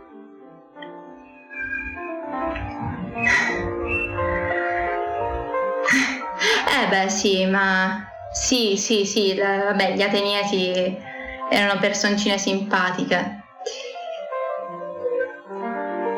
Esattamente, c'è stata la sfortuna che eh, con la nascita... Allora, io l'unica cosa che posso dire è che vorrei tanto che venisse ricordato è che Roma comunque discende dagli Etruschi, cioè nel senso, prima che gente che ama Roma oppure i miei colleghi eh, classicisti mi, mi, mi linciano, eh, dei sette re di Roma nella storia tre sono etruschi, la cloaca maxima è etrusca, il vicus tuscus eh, presente per quanto riguarda il foro romano, c'è cioè un vicolo che veniva proprio definito to- tusco, quindi etrusco, dovrebbe far capire che comunque hanno fatto. Gli Etruschi erano alleati di quel bravo figliolo di Enea e a me eh, per un periodo. Però a me rode l'idea che gli Etruschi vengano cancellati e surclassati da greci e da latini. Per carità, eh, non voglio togliere nulla alla grandezza di Roma o alla grandezza di Atene, di Sparta, di Corinto, di Tebe, però si deve anche ammettere che la storia non, non è soltanto greci e Uh, ovviamente romani. Non, è, non, sono solo greci, non sono solo romani, ci sono gli egizi, ci sono uh, i fenici, ci sono uh, i Sabini, ci sono le popolazioni celtiche, ci sono anche gli Etruschi. E, è questo, è per questo che volevo tanto fare questa live. Era, vi ho ossillato anche ieri perché la volevo fare tantissimo. Ci sono le popolazioni Mm, per, dato che sto in Sicilia, ci sono i siculi, i sicani, non vanno eh, dimenticate queste popolazioni. Nel corso di laurea io ho notato che si tende sempre a fare blocchi standard, non va bene. Eh, esattamente, ci si fossilizza sugli stessi quando tecnicamente non è giusto. Non è giusto. E anzi, sarebbe veramente la cultura umana, sarebbe da vedere a 360 gradi, perché ci sono così tante popolazioni. Io ovviamente parlo del bacino del Mediterraneo, ma andiamo oltre. E, e molte si, si fermano soltanto a, a, Gianni e Pinotto, chiamiamoli così, come direbbe qualcuno, a, a Roma eh, e quindi alla cultura romana e alla cultura greca con, Ate- ripeto, Atene, Sp- perché poi capiamoci, Kael e anche gli altri ragazzi, dato che sta parlando Kael, molto spesso anche le vere e proprie città greche vengano nascoste da Atene. A un certo punto eh, forse qualche cosa si sente di Sparta, di Corinto, di Tebe alla fine contro Alessandro Magno, ma Delfi, Olimpia, eh, Micene, no vabbè Micene sì però non è propriamente greca, però eh, Pilos, c'è tanto da dire anche di quelle città, perché non viene raccontato? Perché c'è Atene, il peso di Atene, perché non viene raccontata l'importanza della popolazione eh, sabina perché non viene raccontata la, l'importanza delle figure de, degli umbri che arrivano tranquillamente fino eh, in Emilia Romagna? Perché? Che hanno di meno rispetto ai pezzi grossi? No. Eh, per quello che posso dire io, no, mm, se posso, qualcosina la, la dico, almeno per quanto riguarda appunto la mia cultura preferita, la mia civiltà preferita, mia, il mio popolo preferito, eh, almeno gli rendo un po' di luce, anche se soltanto una live, però lo faccio. Comunque bimbi, eh, Dio santo, alla fin fine a chiacchiera chiacchiera finisco sempre per, um, per perdermi. Allora, fatemi controllare una cosa. Qui l'audio c'è. Uh, ok ci siamo. Va bene tutto va bene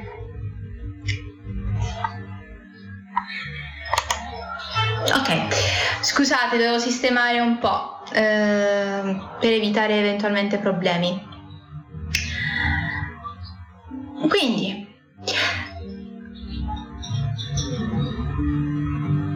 Sì, no, eh, stavo controllando appunto, per chi non lo sa, eh, connessione, stavo controllando un pochino eh, la situazione con il bitrate, l'audio, eccetera, eccetera. Allora, curiosità, curiosità, curiosità. Eh, lo sapevate? Eh, che secondo il mito eh, noi abbiamo le figure ovviamente, abbiamo par- detto prima, le figure eh, di divinità eh, etrusche che nascono eh, sia su ispirazione greca che su ispirazione latina, cioè Sabina, eccetera, eccetera, italica, termine corretto italica, che di natura propria. Ecco, sapevate che eh, appunto per quanto riguarda la religione etrusca, eh, gli etruschi suddividevano, suddividevano il mondo in quattro macro aree che rivediamo anche sul fegato di Pienza eh, e si vede come tecnicamente eh, tutto ciò che per loro esisteva in cielo doveva rispecchiarsi perché c'era un ordine celeste, si doveva rispecchiare sulla terra, per cui abbiamo situazioni in cui nel VI secolo eh, praticamente gli Etruschi iniziano a fare strade con assetti ortogonali perfetti, si mettono su diciamo, le acropoli eh, loro, delle loro future città a scrutare il cielo e a fare eh, riti propiziatori, chiamiamolo così, l'auguraculum, eh, ci sono gli auguri che scrutano il cielo dopo aver ovviamente eh, fatto un rito di, ehm, eh, inerente a, a, creare un templum, una zona sacra ehm, dove poter poi eh, guardare il cielo e rispecchiare ciò che c'era in cielo, lo schema celeste in terra. E sapete perfettamente che tecnicamente l'idea dell'auguraculum eh, veniva fatto per l'inaugurazione eh, di ogni città, ogni tempio, anche per quanto riguarda eh, gli auspici, eh, per quando si andava in guerra, ecco. E questa cosa la si rivede anche per quanto riguarda i romani, perché ripetiamo, hanno, hanno fributato anche questo i romani, e un'altra cosa simpatica, uh,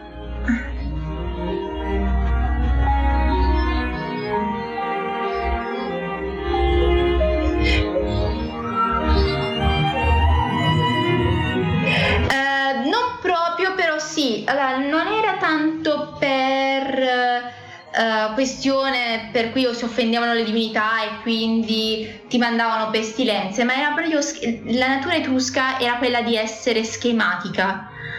Quindi se la natura per loro aveva uno schema, allora lo schema doveva essere riportato anche nei loro lavori.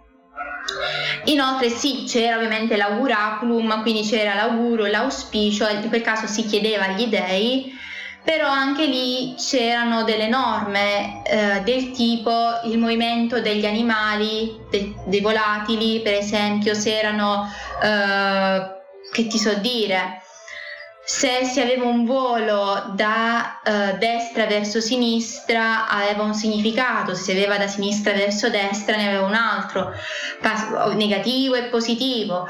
Uh, se uh, ci si veniva a, a dover a che fare con insetti, vi era per esempio la figura dell'ape che era estremamente negativa, perché l'ape era simbolo di monarchia ed era simbolo di tirannide mentre eh, abbiamo figure eh, invece differenti per quanto riguarda la figura dell'aquila che ovviamente eh, era eh, di ottimo auspicio perché era l'animale di Tigna e poi successivamente di, di Giove, di Zeus.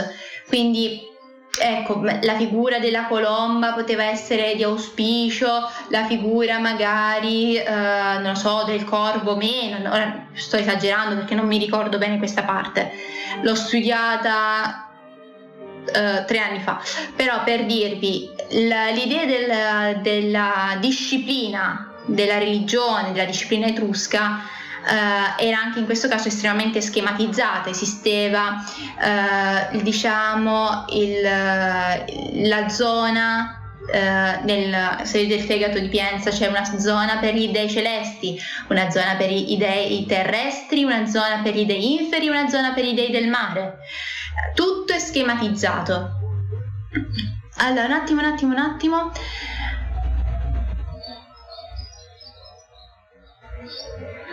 Allora, i, Roma, eh, sì, i romani, eh, gli etruschi ehm, diciamo hanno avuto la riforma oplitica eh, dopo essere entrati in contatto con i greci, quindi più che falange eh, combattevano a mo' di opliti, la falange macedone non la si vedrà, ce la si vede con, con Ale, con Alessandro Magno. Se tu intendi la falange oplitica, allora sì.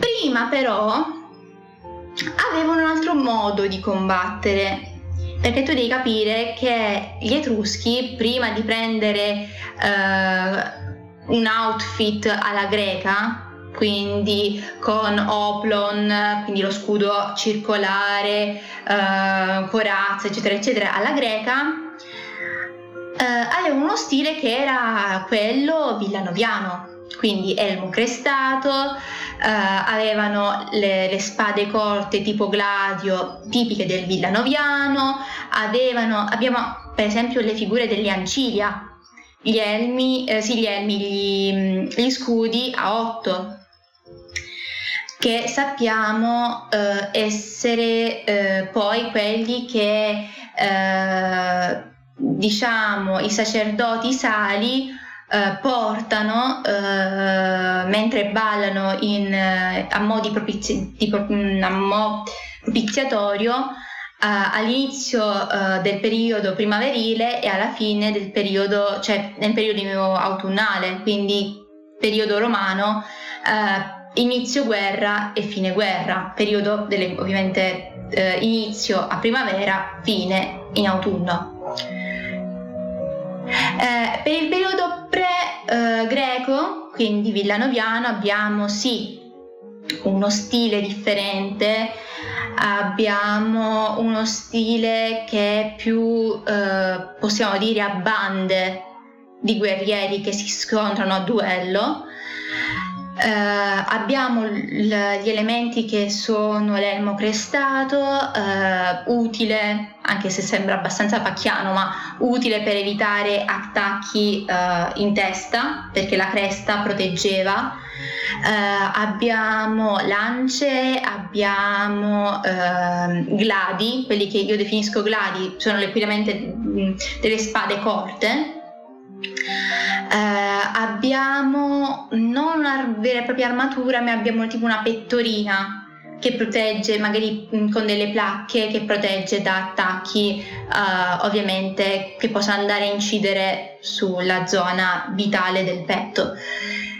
Quindi sì, uh, c'è stato un periodo in cui uh, vi erano scontri uh, con uno stile ecco, eh, villanoviano, poi successivamente si è preferito mh, rifarsi allo stile greco, quindi eh, con eh, elmi crestati, eh, elmo magari di tipo corinzio.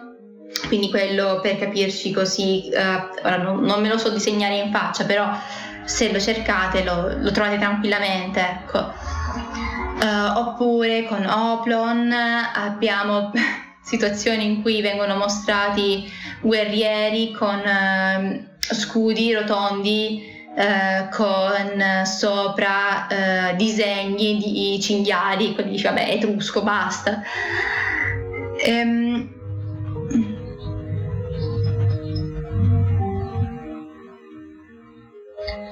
Uh, dove? Aspetta, mi avrei mandato su Discord. Vediamo. Sì, comunque ecco, la, gli Etruschi si divertivano, si divertivano parecchio. Questo che è Alice nel Paese delle Meraviglie? Uh, dove allora? Aspetta, dove me l'hai mandato? Uh, boh, Kyle, non, tipo questo che... Non, vabbè, aspetta.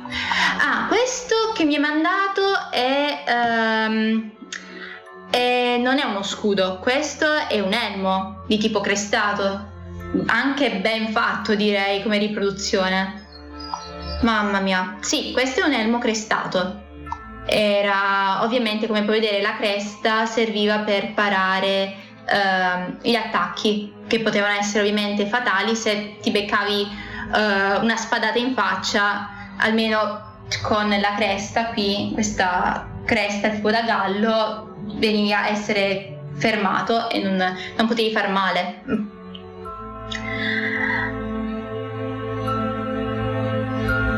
Quindi comunque bella riproduzione, complimenti. E, ehm, era tanta roba. Poi eh, devi capire che gli Etruschi avevano anche gerarchie, gerarchie sia per quanto riguarda le magistrature, sia per quanto riguarda l'assetto militare. Uh, ovviamente queste cariche, questo modo di dirigere sia le magistrature, ma questo che sto dicendo ora è Uh, diciamo da VI secolo in poi, quindi da quando si inizia a fare le, la formazione delle città. Per quanto riguarda le magistrature, abbiamo magistrature che, equival- che possono essere equivalenti a quelle dei consoli e poi abbiamo magistrature minori. Così più o meno anche per quanto riguarda la guerra, avevamo uh, dei comandanti uh, che guidavano ovviamente eh, eserciti di, no, non, mi, non, mi, chiedete le unità, non, non, purtroppo non, so, non si sa, almeno io non so quante unità precise potessero ehm, corrispondere a quelle romane, ok? Però sappiamo che vi erano bande armate eh, di eh, guerrieri obliti che combattevano al fianco di eh, generali o comunque eh, comandanti e per certi versi lo possiamo anche vedere questa situazione uh, però ora mi, mi, espongo perché non sono sicura di quello che sto dicendo. Comunque sappiate esiste una tomba a Betulonia che, viene, che è nota come la tomba del duce e signori miei di Twitch stiamo parlando di una tomba etrusca quindi per piacere Uh, non, non, facciamo scherzi su questo genere di cose perché poi in quel caso potrei veramente arrabbiarmi tanto.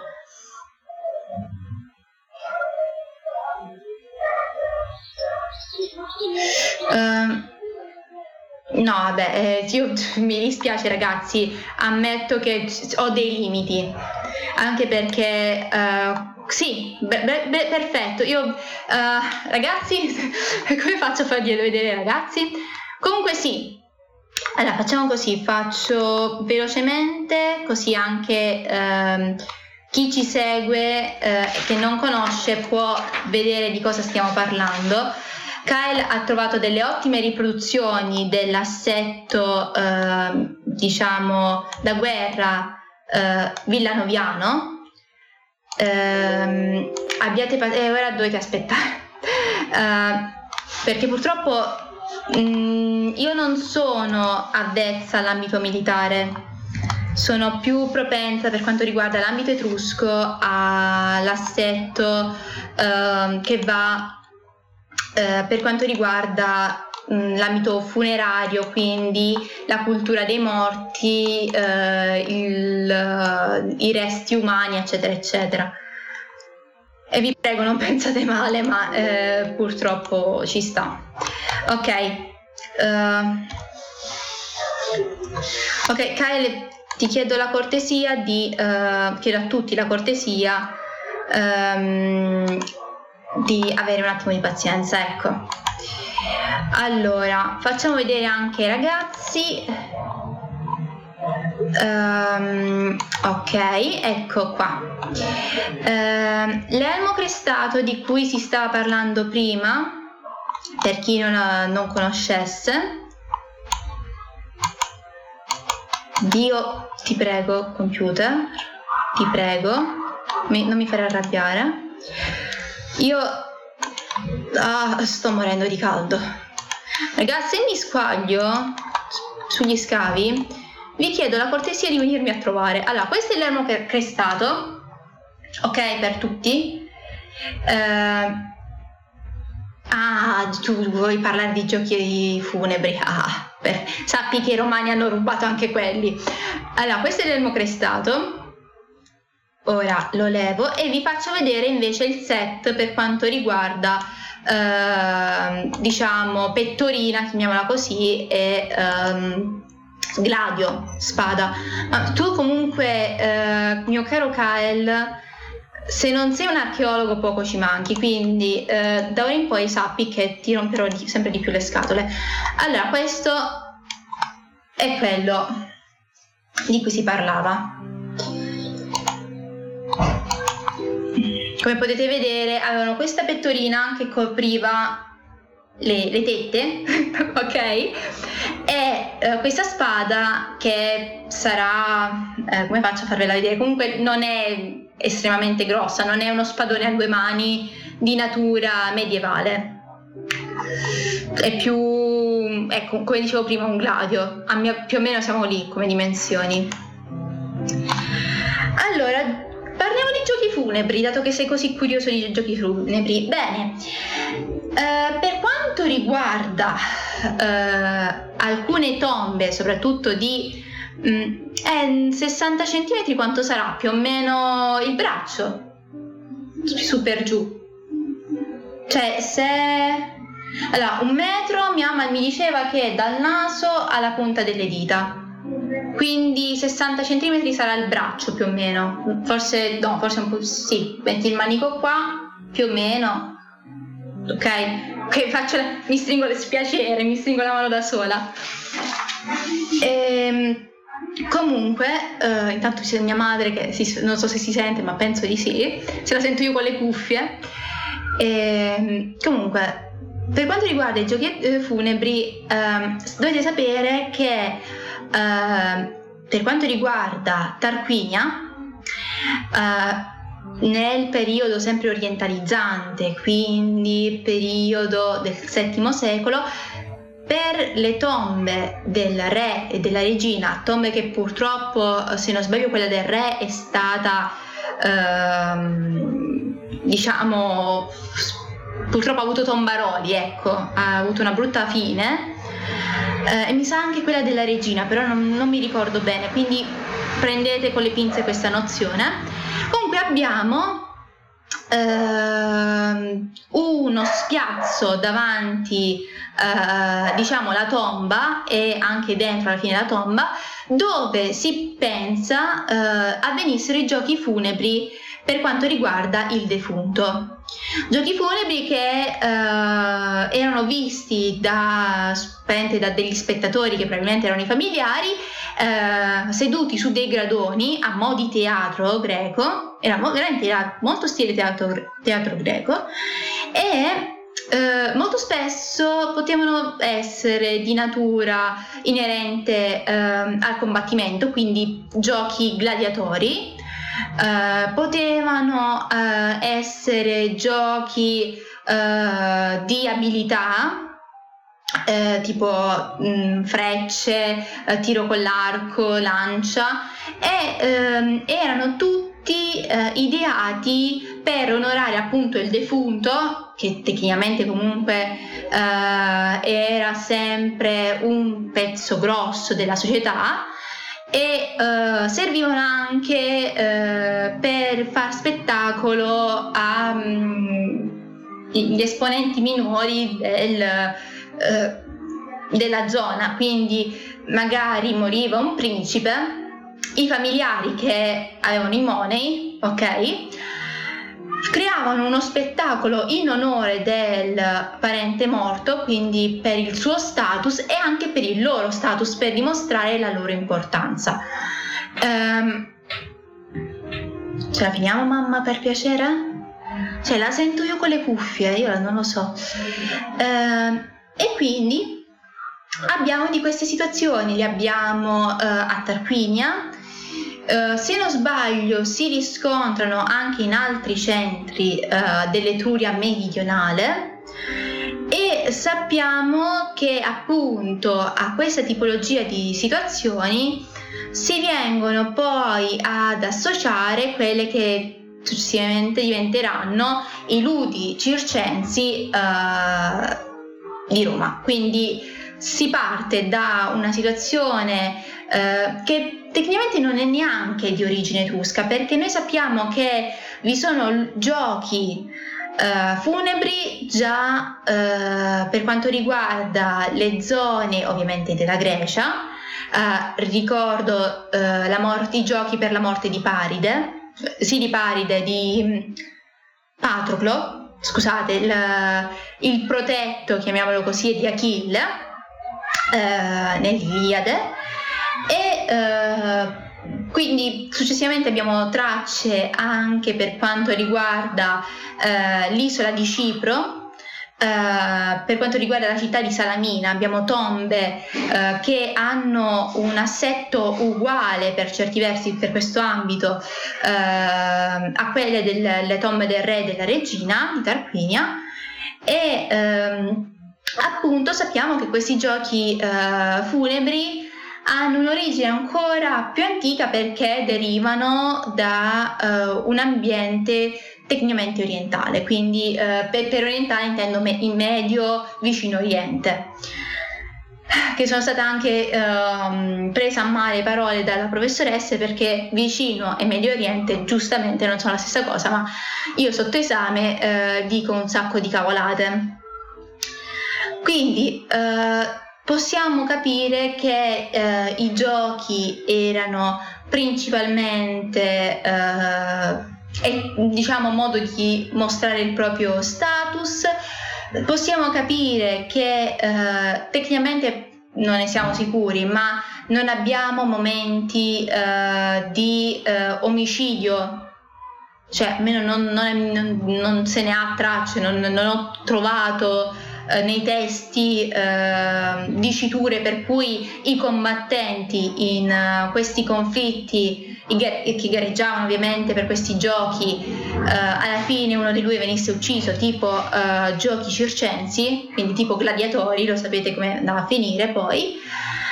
Uh, però ecco, non posso esserne sicura perché comprendetemi, uh, non è perché non si hanno tracce, vuol dire che non, non sia esistita una situazione del genere. Ammetto che su questo punto sono in blind, sono cieca, non, non lo so. Eh, come tutti al momento degli esami, ma, ma io divento veramente stupida, cioè veramente, veramente, veramente, veramente tanto stupida. E, ehm, e quindi eh, abbiamo queste situazioni. Abbiamo situazioni in cui eh, appunto per quanto riguarda anche la pittura etrusca, dato che abbiamo qui un bel affresco parietale di una, eh, di una tomba che è la tomba, se non sbaglio, eh, dei Giaguari di Tarquinia. Uh, abbiamo anche l'idea della uh, pittura parietale etrusca che si ispira uh, perché comunque i pittori erano artigiani di origine greca e tecnicamente ceramografi, si ispira quindi ai disegni che si trovano sulle ceramiche Prime tracce di pittura le abbiamo per quanto riguarda la tomba della nave, l'abbiamo per quanto eh, riguarda eh, la tomba, cioè sono sparse in più punti, ma principalmente a, a Cere, se non sbaglio, perché comunque ricordiamo che Cere eh, ha eh, il boom per quanto riguarda ehm, la struttura eh, diciamo di gente che viene da fuori, di greci, cioè è praticamente il primo porto che si trova. E poi ritroviamo eh, in situazioni quindi la tomba dei denti di lupo, che tecnicamente sono. Ehm, avete presente quando da bambini facevate le montagne stilizzate che erano letteralmente dei triangoli? Ecco, eh, quelle, quelle, praticamente. E poi abbiamo eh, di celebri le tombe eh, dei leoni ruggenti e eh, le tombe delle, delle anatre. Eh, leoni ruggenti, eh, tomba delle anatre, tombe degli animali dipinti, eh, sono tutte tipologie di raffigurazioni con animali all'inizio liminari, cioè animali che eh, possono essere fiere, che eh, appunto eh, il defunto dovrà affrontare per andare nell'aldilà o eh, magari appunto come le anatrelle, gli uccelli acquatici eh, vengono viste come figure che eh, fanno da passaggio, sono animali che trasportano l'anima del defunto dalla vita alla morte al regno dei morti.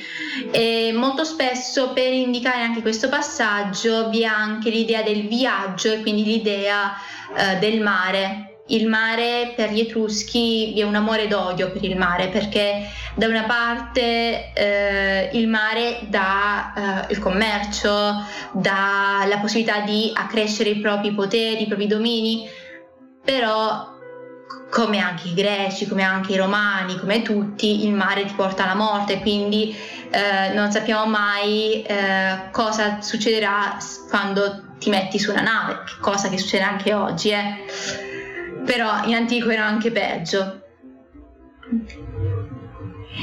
Sì, tecnicamente sì, perché il, la tomba dei leoni ruggenti eh, si vede questi leoni con queste molto stilizzati eh, eh, che si ehm, avvicinano a dove è sepolto la, il defunto con le fauci di, diciamo dilatate penso che almeno forse una mia interpretazione, ma penso proprio che siano comunque animali feroci. L'idea comunque delle tigri, dei leoni, delle pantere sono animali che sono liminari, sono animali che eh, aggrediscono e divorano la, la, la, preda. Ci sono molte scene, tipo eh, se non sbaglio nella tomba degli animali dipinti o dei leoni dipinti, non mi ricordo. Comunque eh, c'è una scena in cui abbiamo uh, un, uh, un, cervide, ora non ricordo se è un capro o una, un cervo vero e proprio, che viene sbranato uh, da leoni. E quindi abbiamo quest'idea del leone che sbrana, che uccide. Tecnicamente abbiamo anche, sempre tra le prime pitture parietali, uh, l'idea sempre dei leoni che vengono associati magari a una testa di gorgone.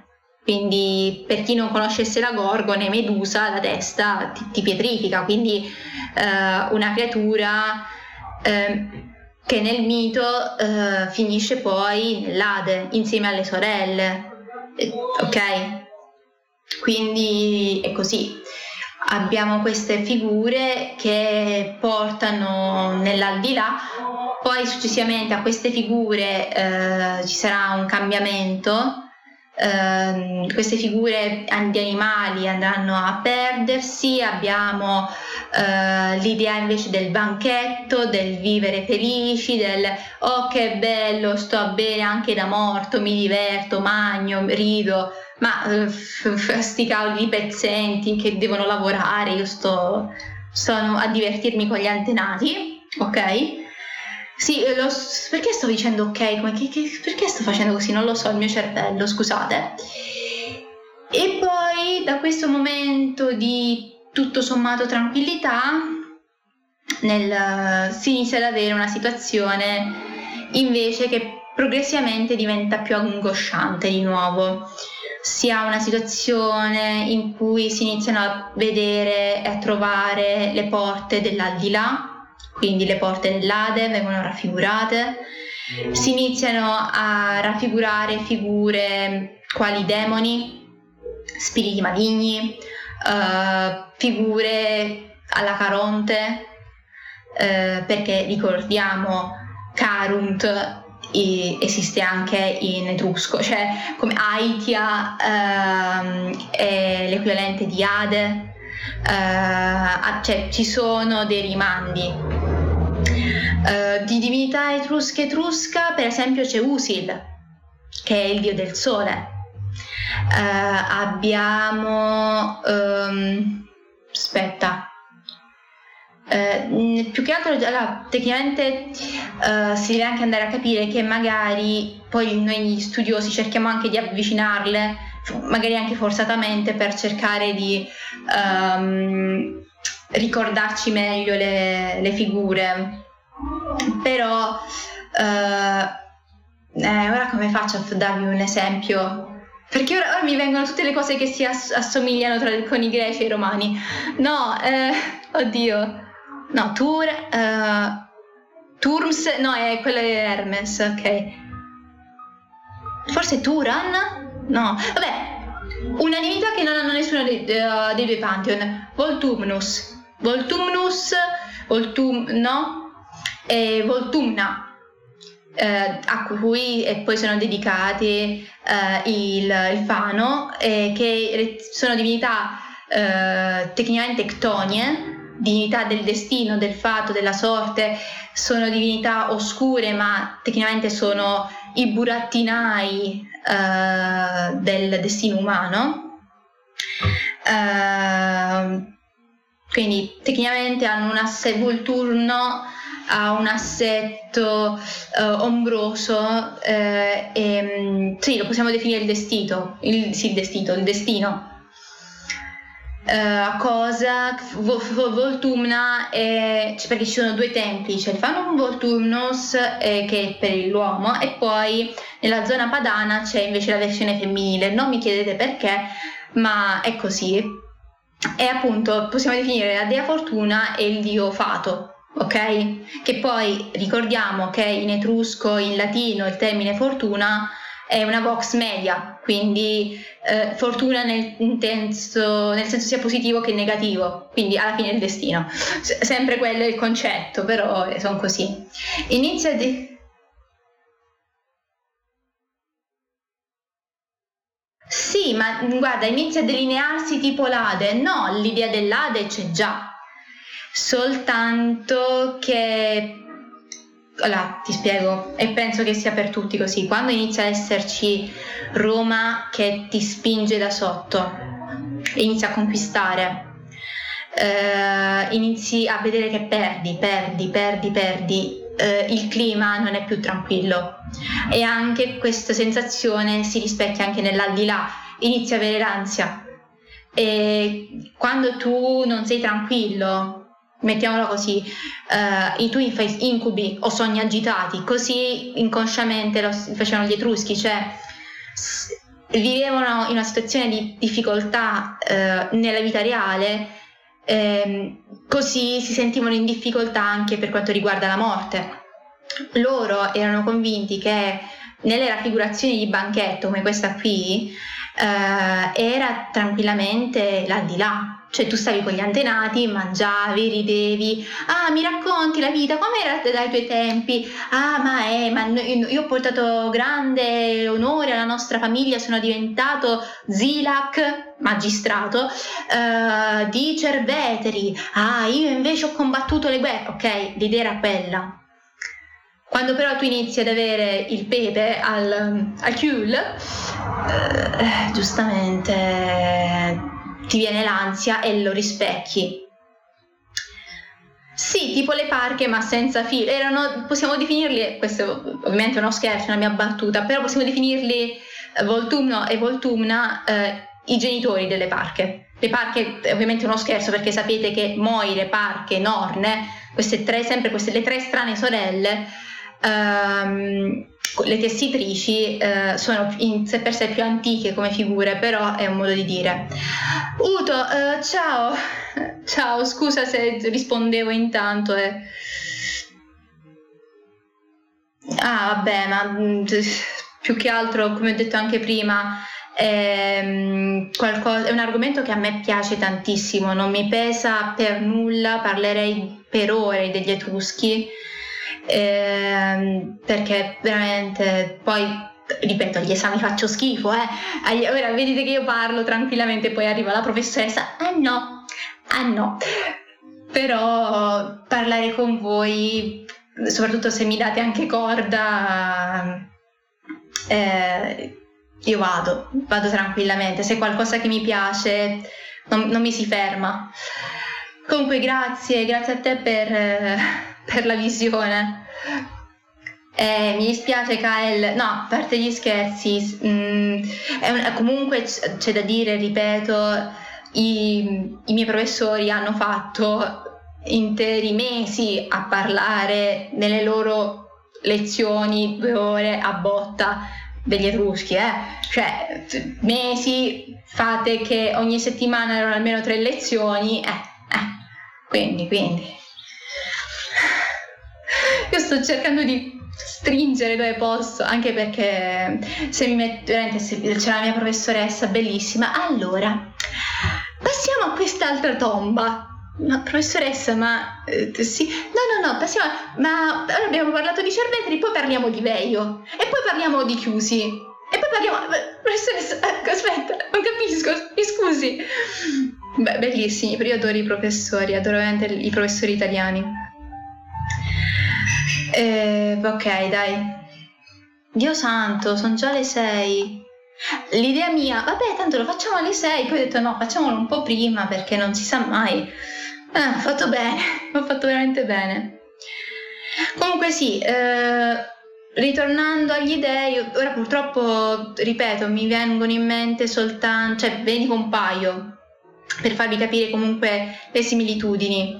Abbiamo Uni, che comunque, eh, ok, Giunone, Juno, è un nome praticamente uni, di, praticamente di derivazione sabina, latina, comunque italica, e anche lei madre degli dei, sposa di Tinia.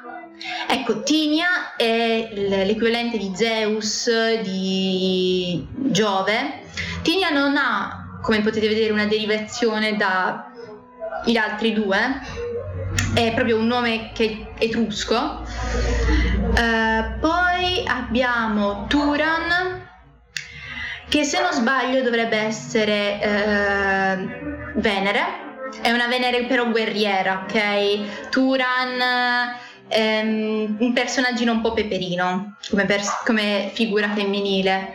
Abbiamo Turms, che è Hermes, sia Turan che Turms sono di origine italica eh, abbiamo poi eh, abbiamo sia te- eh, per le divinità del sole solari eh, sia come incarnazione del sole che come divinità solare ce ne sono un, un mare.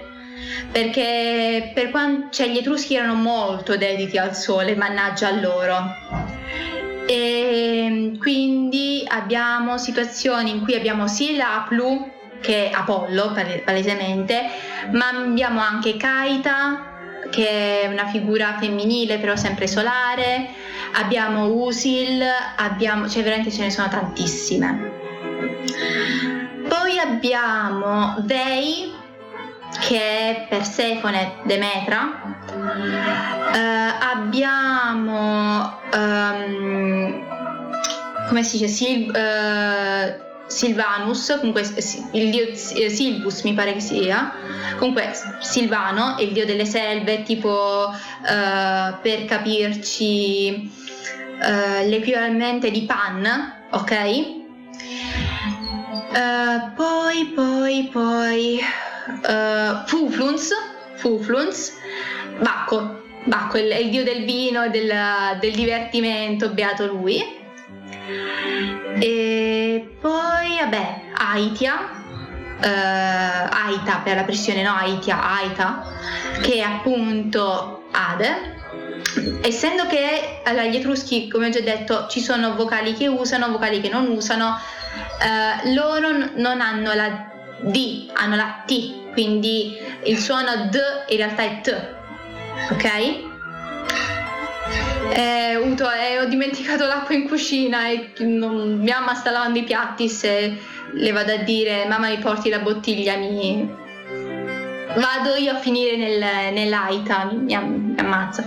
Eh, quindi appena finisco vado a bere. Eh, tanto abbiamo quasi finito, tranquillo, ora vi, vi libero, vi lascio andare. Eh, poi Vabbè, eh, Persefone l'hanno ripreso papale papale da, dai greci, quindi vabbè. Stesso Artemide eh, si rifà quella greca. Eh, chi mi manca? Uh, le divinità del mare e dei fiumi ora non me le ricordo, ammetto la mia ignoranza.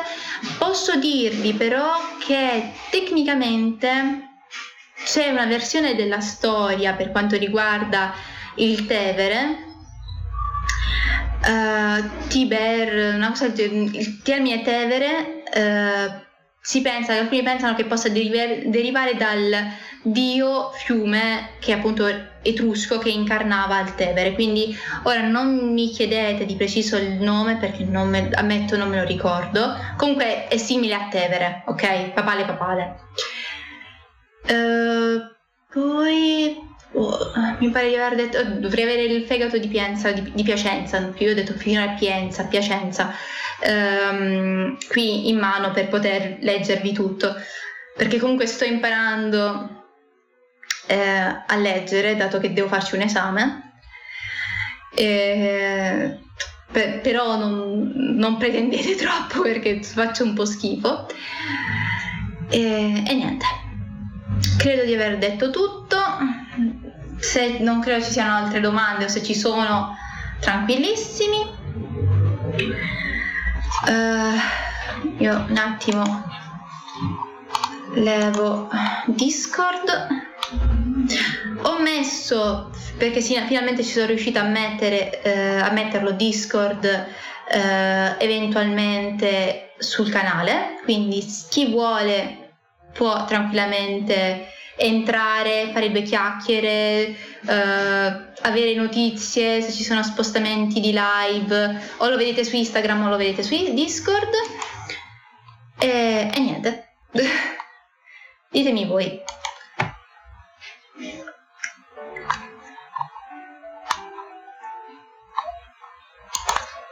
Perché se no, uh, ma penso siamo a posto, penso. Uh, Dio santo che caldo. Tanto levo un attimo le cuffie. Ah, le orecchie, le orecchie stavano morendo. Vabbè, ehm, ok, siamo a posto, tutto bene, va bene. Allora ragazzi, ehm, 2 ore con 40 gradi esattamente. Uh, allora ragazzi, facendo i seri, facendo un po' mente locale prima di chiudere, ricordo che in queste due prossime settimane io non sarò propriamente al top perché starò con gli scavi, non sarò in casa mia, sarò da una mia collega. Ovviamente cercherò anche se la mia collega vuole partecipare, cercherò di fare live perché mi pare giusto. Vi terrò informato per quanto riguarda. Uh, se ci sarà modo, sì. Se, penso di aver detto tutto, ma comunque, essendo la mia uh, civiltà preferita, se posso imbucarli ogni tanto, sì, lo farò. Uh, quindi, guarda, Uto, eh, io sto andando t- tranquillamente a fare uno scavo etrusco in queste due settimane, quindi mm, consentirete ancora parlare di etruschi perché quando mi vedrete stanca morta e vi dico bene ragazzi abbiamo trovato questo, questo, questo e quest'altro sentirete, ecco ne sentirete ancora parlare. Uh, sì esattamente sapete che sono, sarò un po' incasinata mm, io ripeto ci proverò Eventualmente sì, Stormy appunto, anche lei conferma che sarò incasinata. Um, eventualmente seguitemi, state un pochino con le orecchie dritte perché appena un minuto, ragazzi, sono in live, eh, come non è, venite, ok? Se, cioè, nel senso, se vi va di venire, ci sono. Sì, la bimba, la bimba, è la bimba è Monella. Stormy! Vabbè. Eh, il canile, il mio paesino è un canile. Ah, Stormy, che c'è? Che c'è? Che c'è? Mamma ha acceso il ventilatore, che c'è? Che c'è? Sali qua, sali, sali, sali, fatti vedere dai, da, dalla gente, dai. Eh, vabbè, allora fai la brava, fai la brava. È una, è una, bambina, è una bambina 2.0. Vabbè, comunque, ragazzi, è stato un piacere, spero vi siate divertiti, sia stato utile. un minimo di cultura andava fatta. Io spero di non avervi annoiato troppo e ci si becca se ci riesco martedì o comunque tenete orecchie dritte. Sì, giusto Stormy, tenete le orecchie dritte. Vi auguro un buon proseguimento di serata, andate a mare, divertitevi voi che potete, ci si becca alla prossima volta. Ciao ciao a tutti!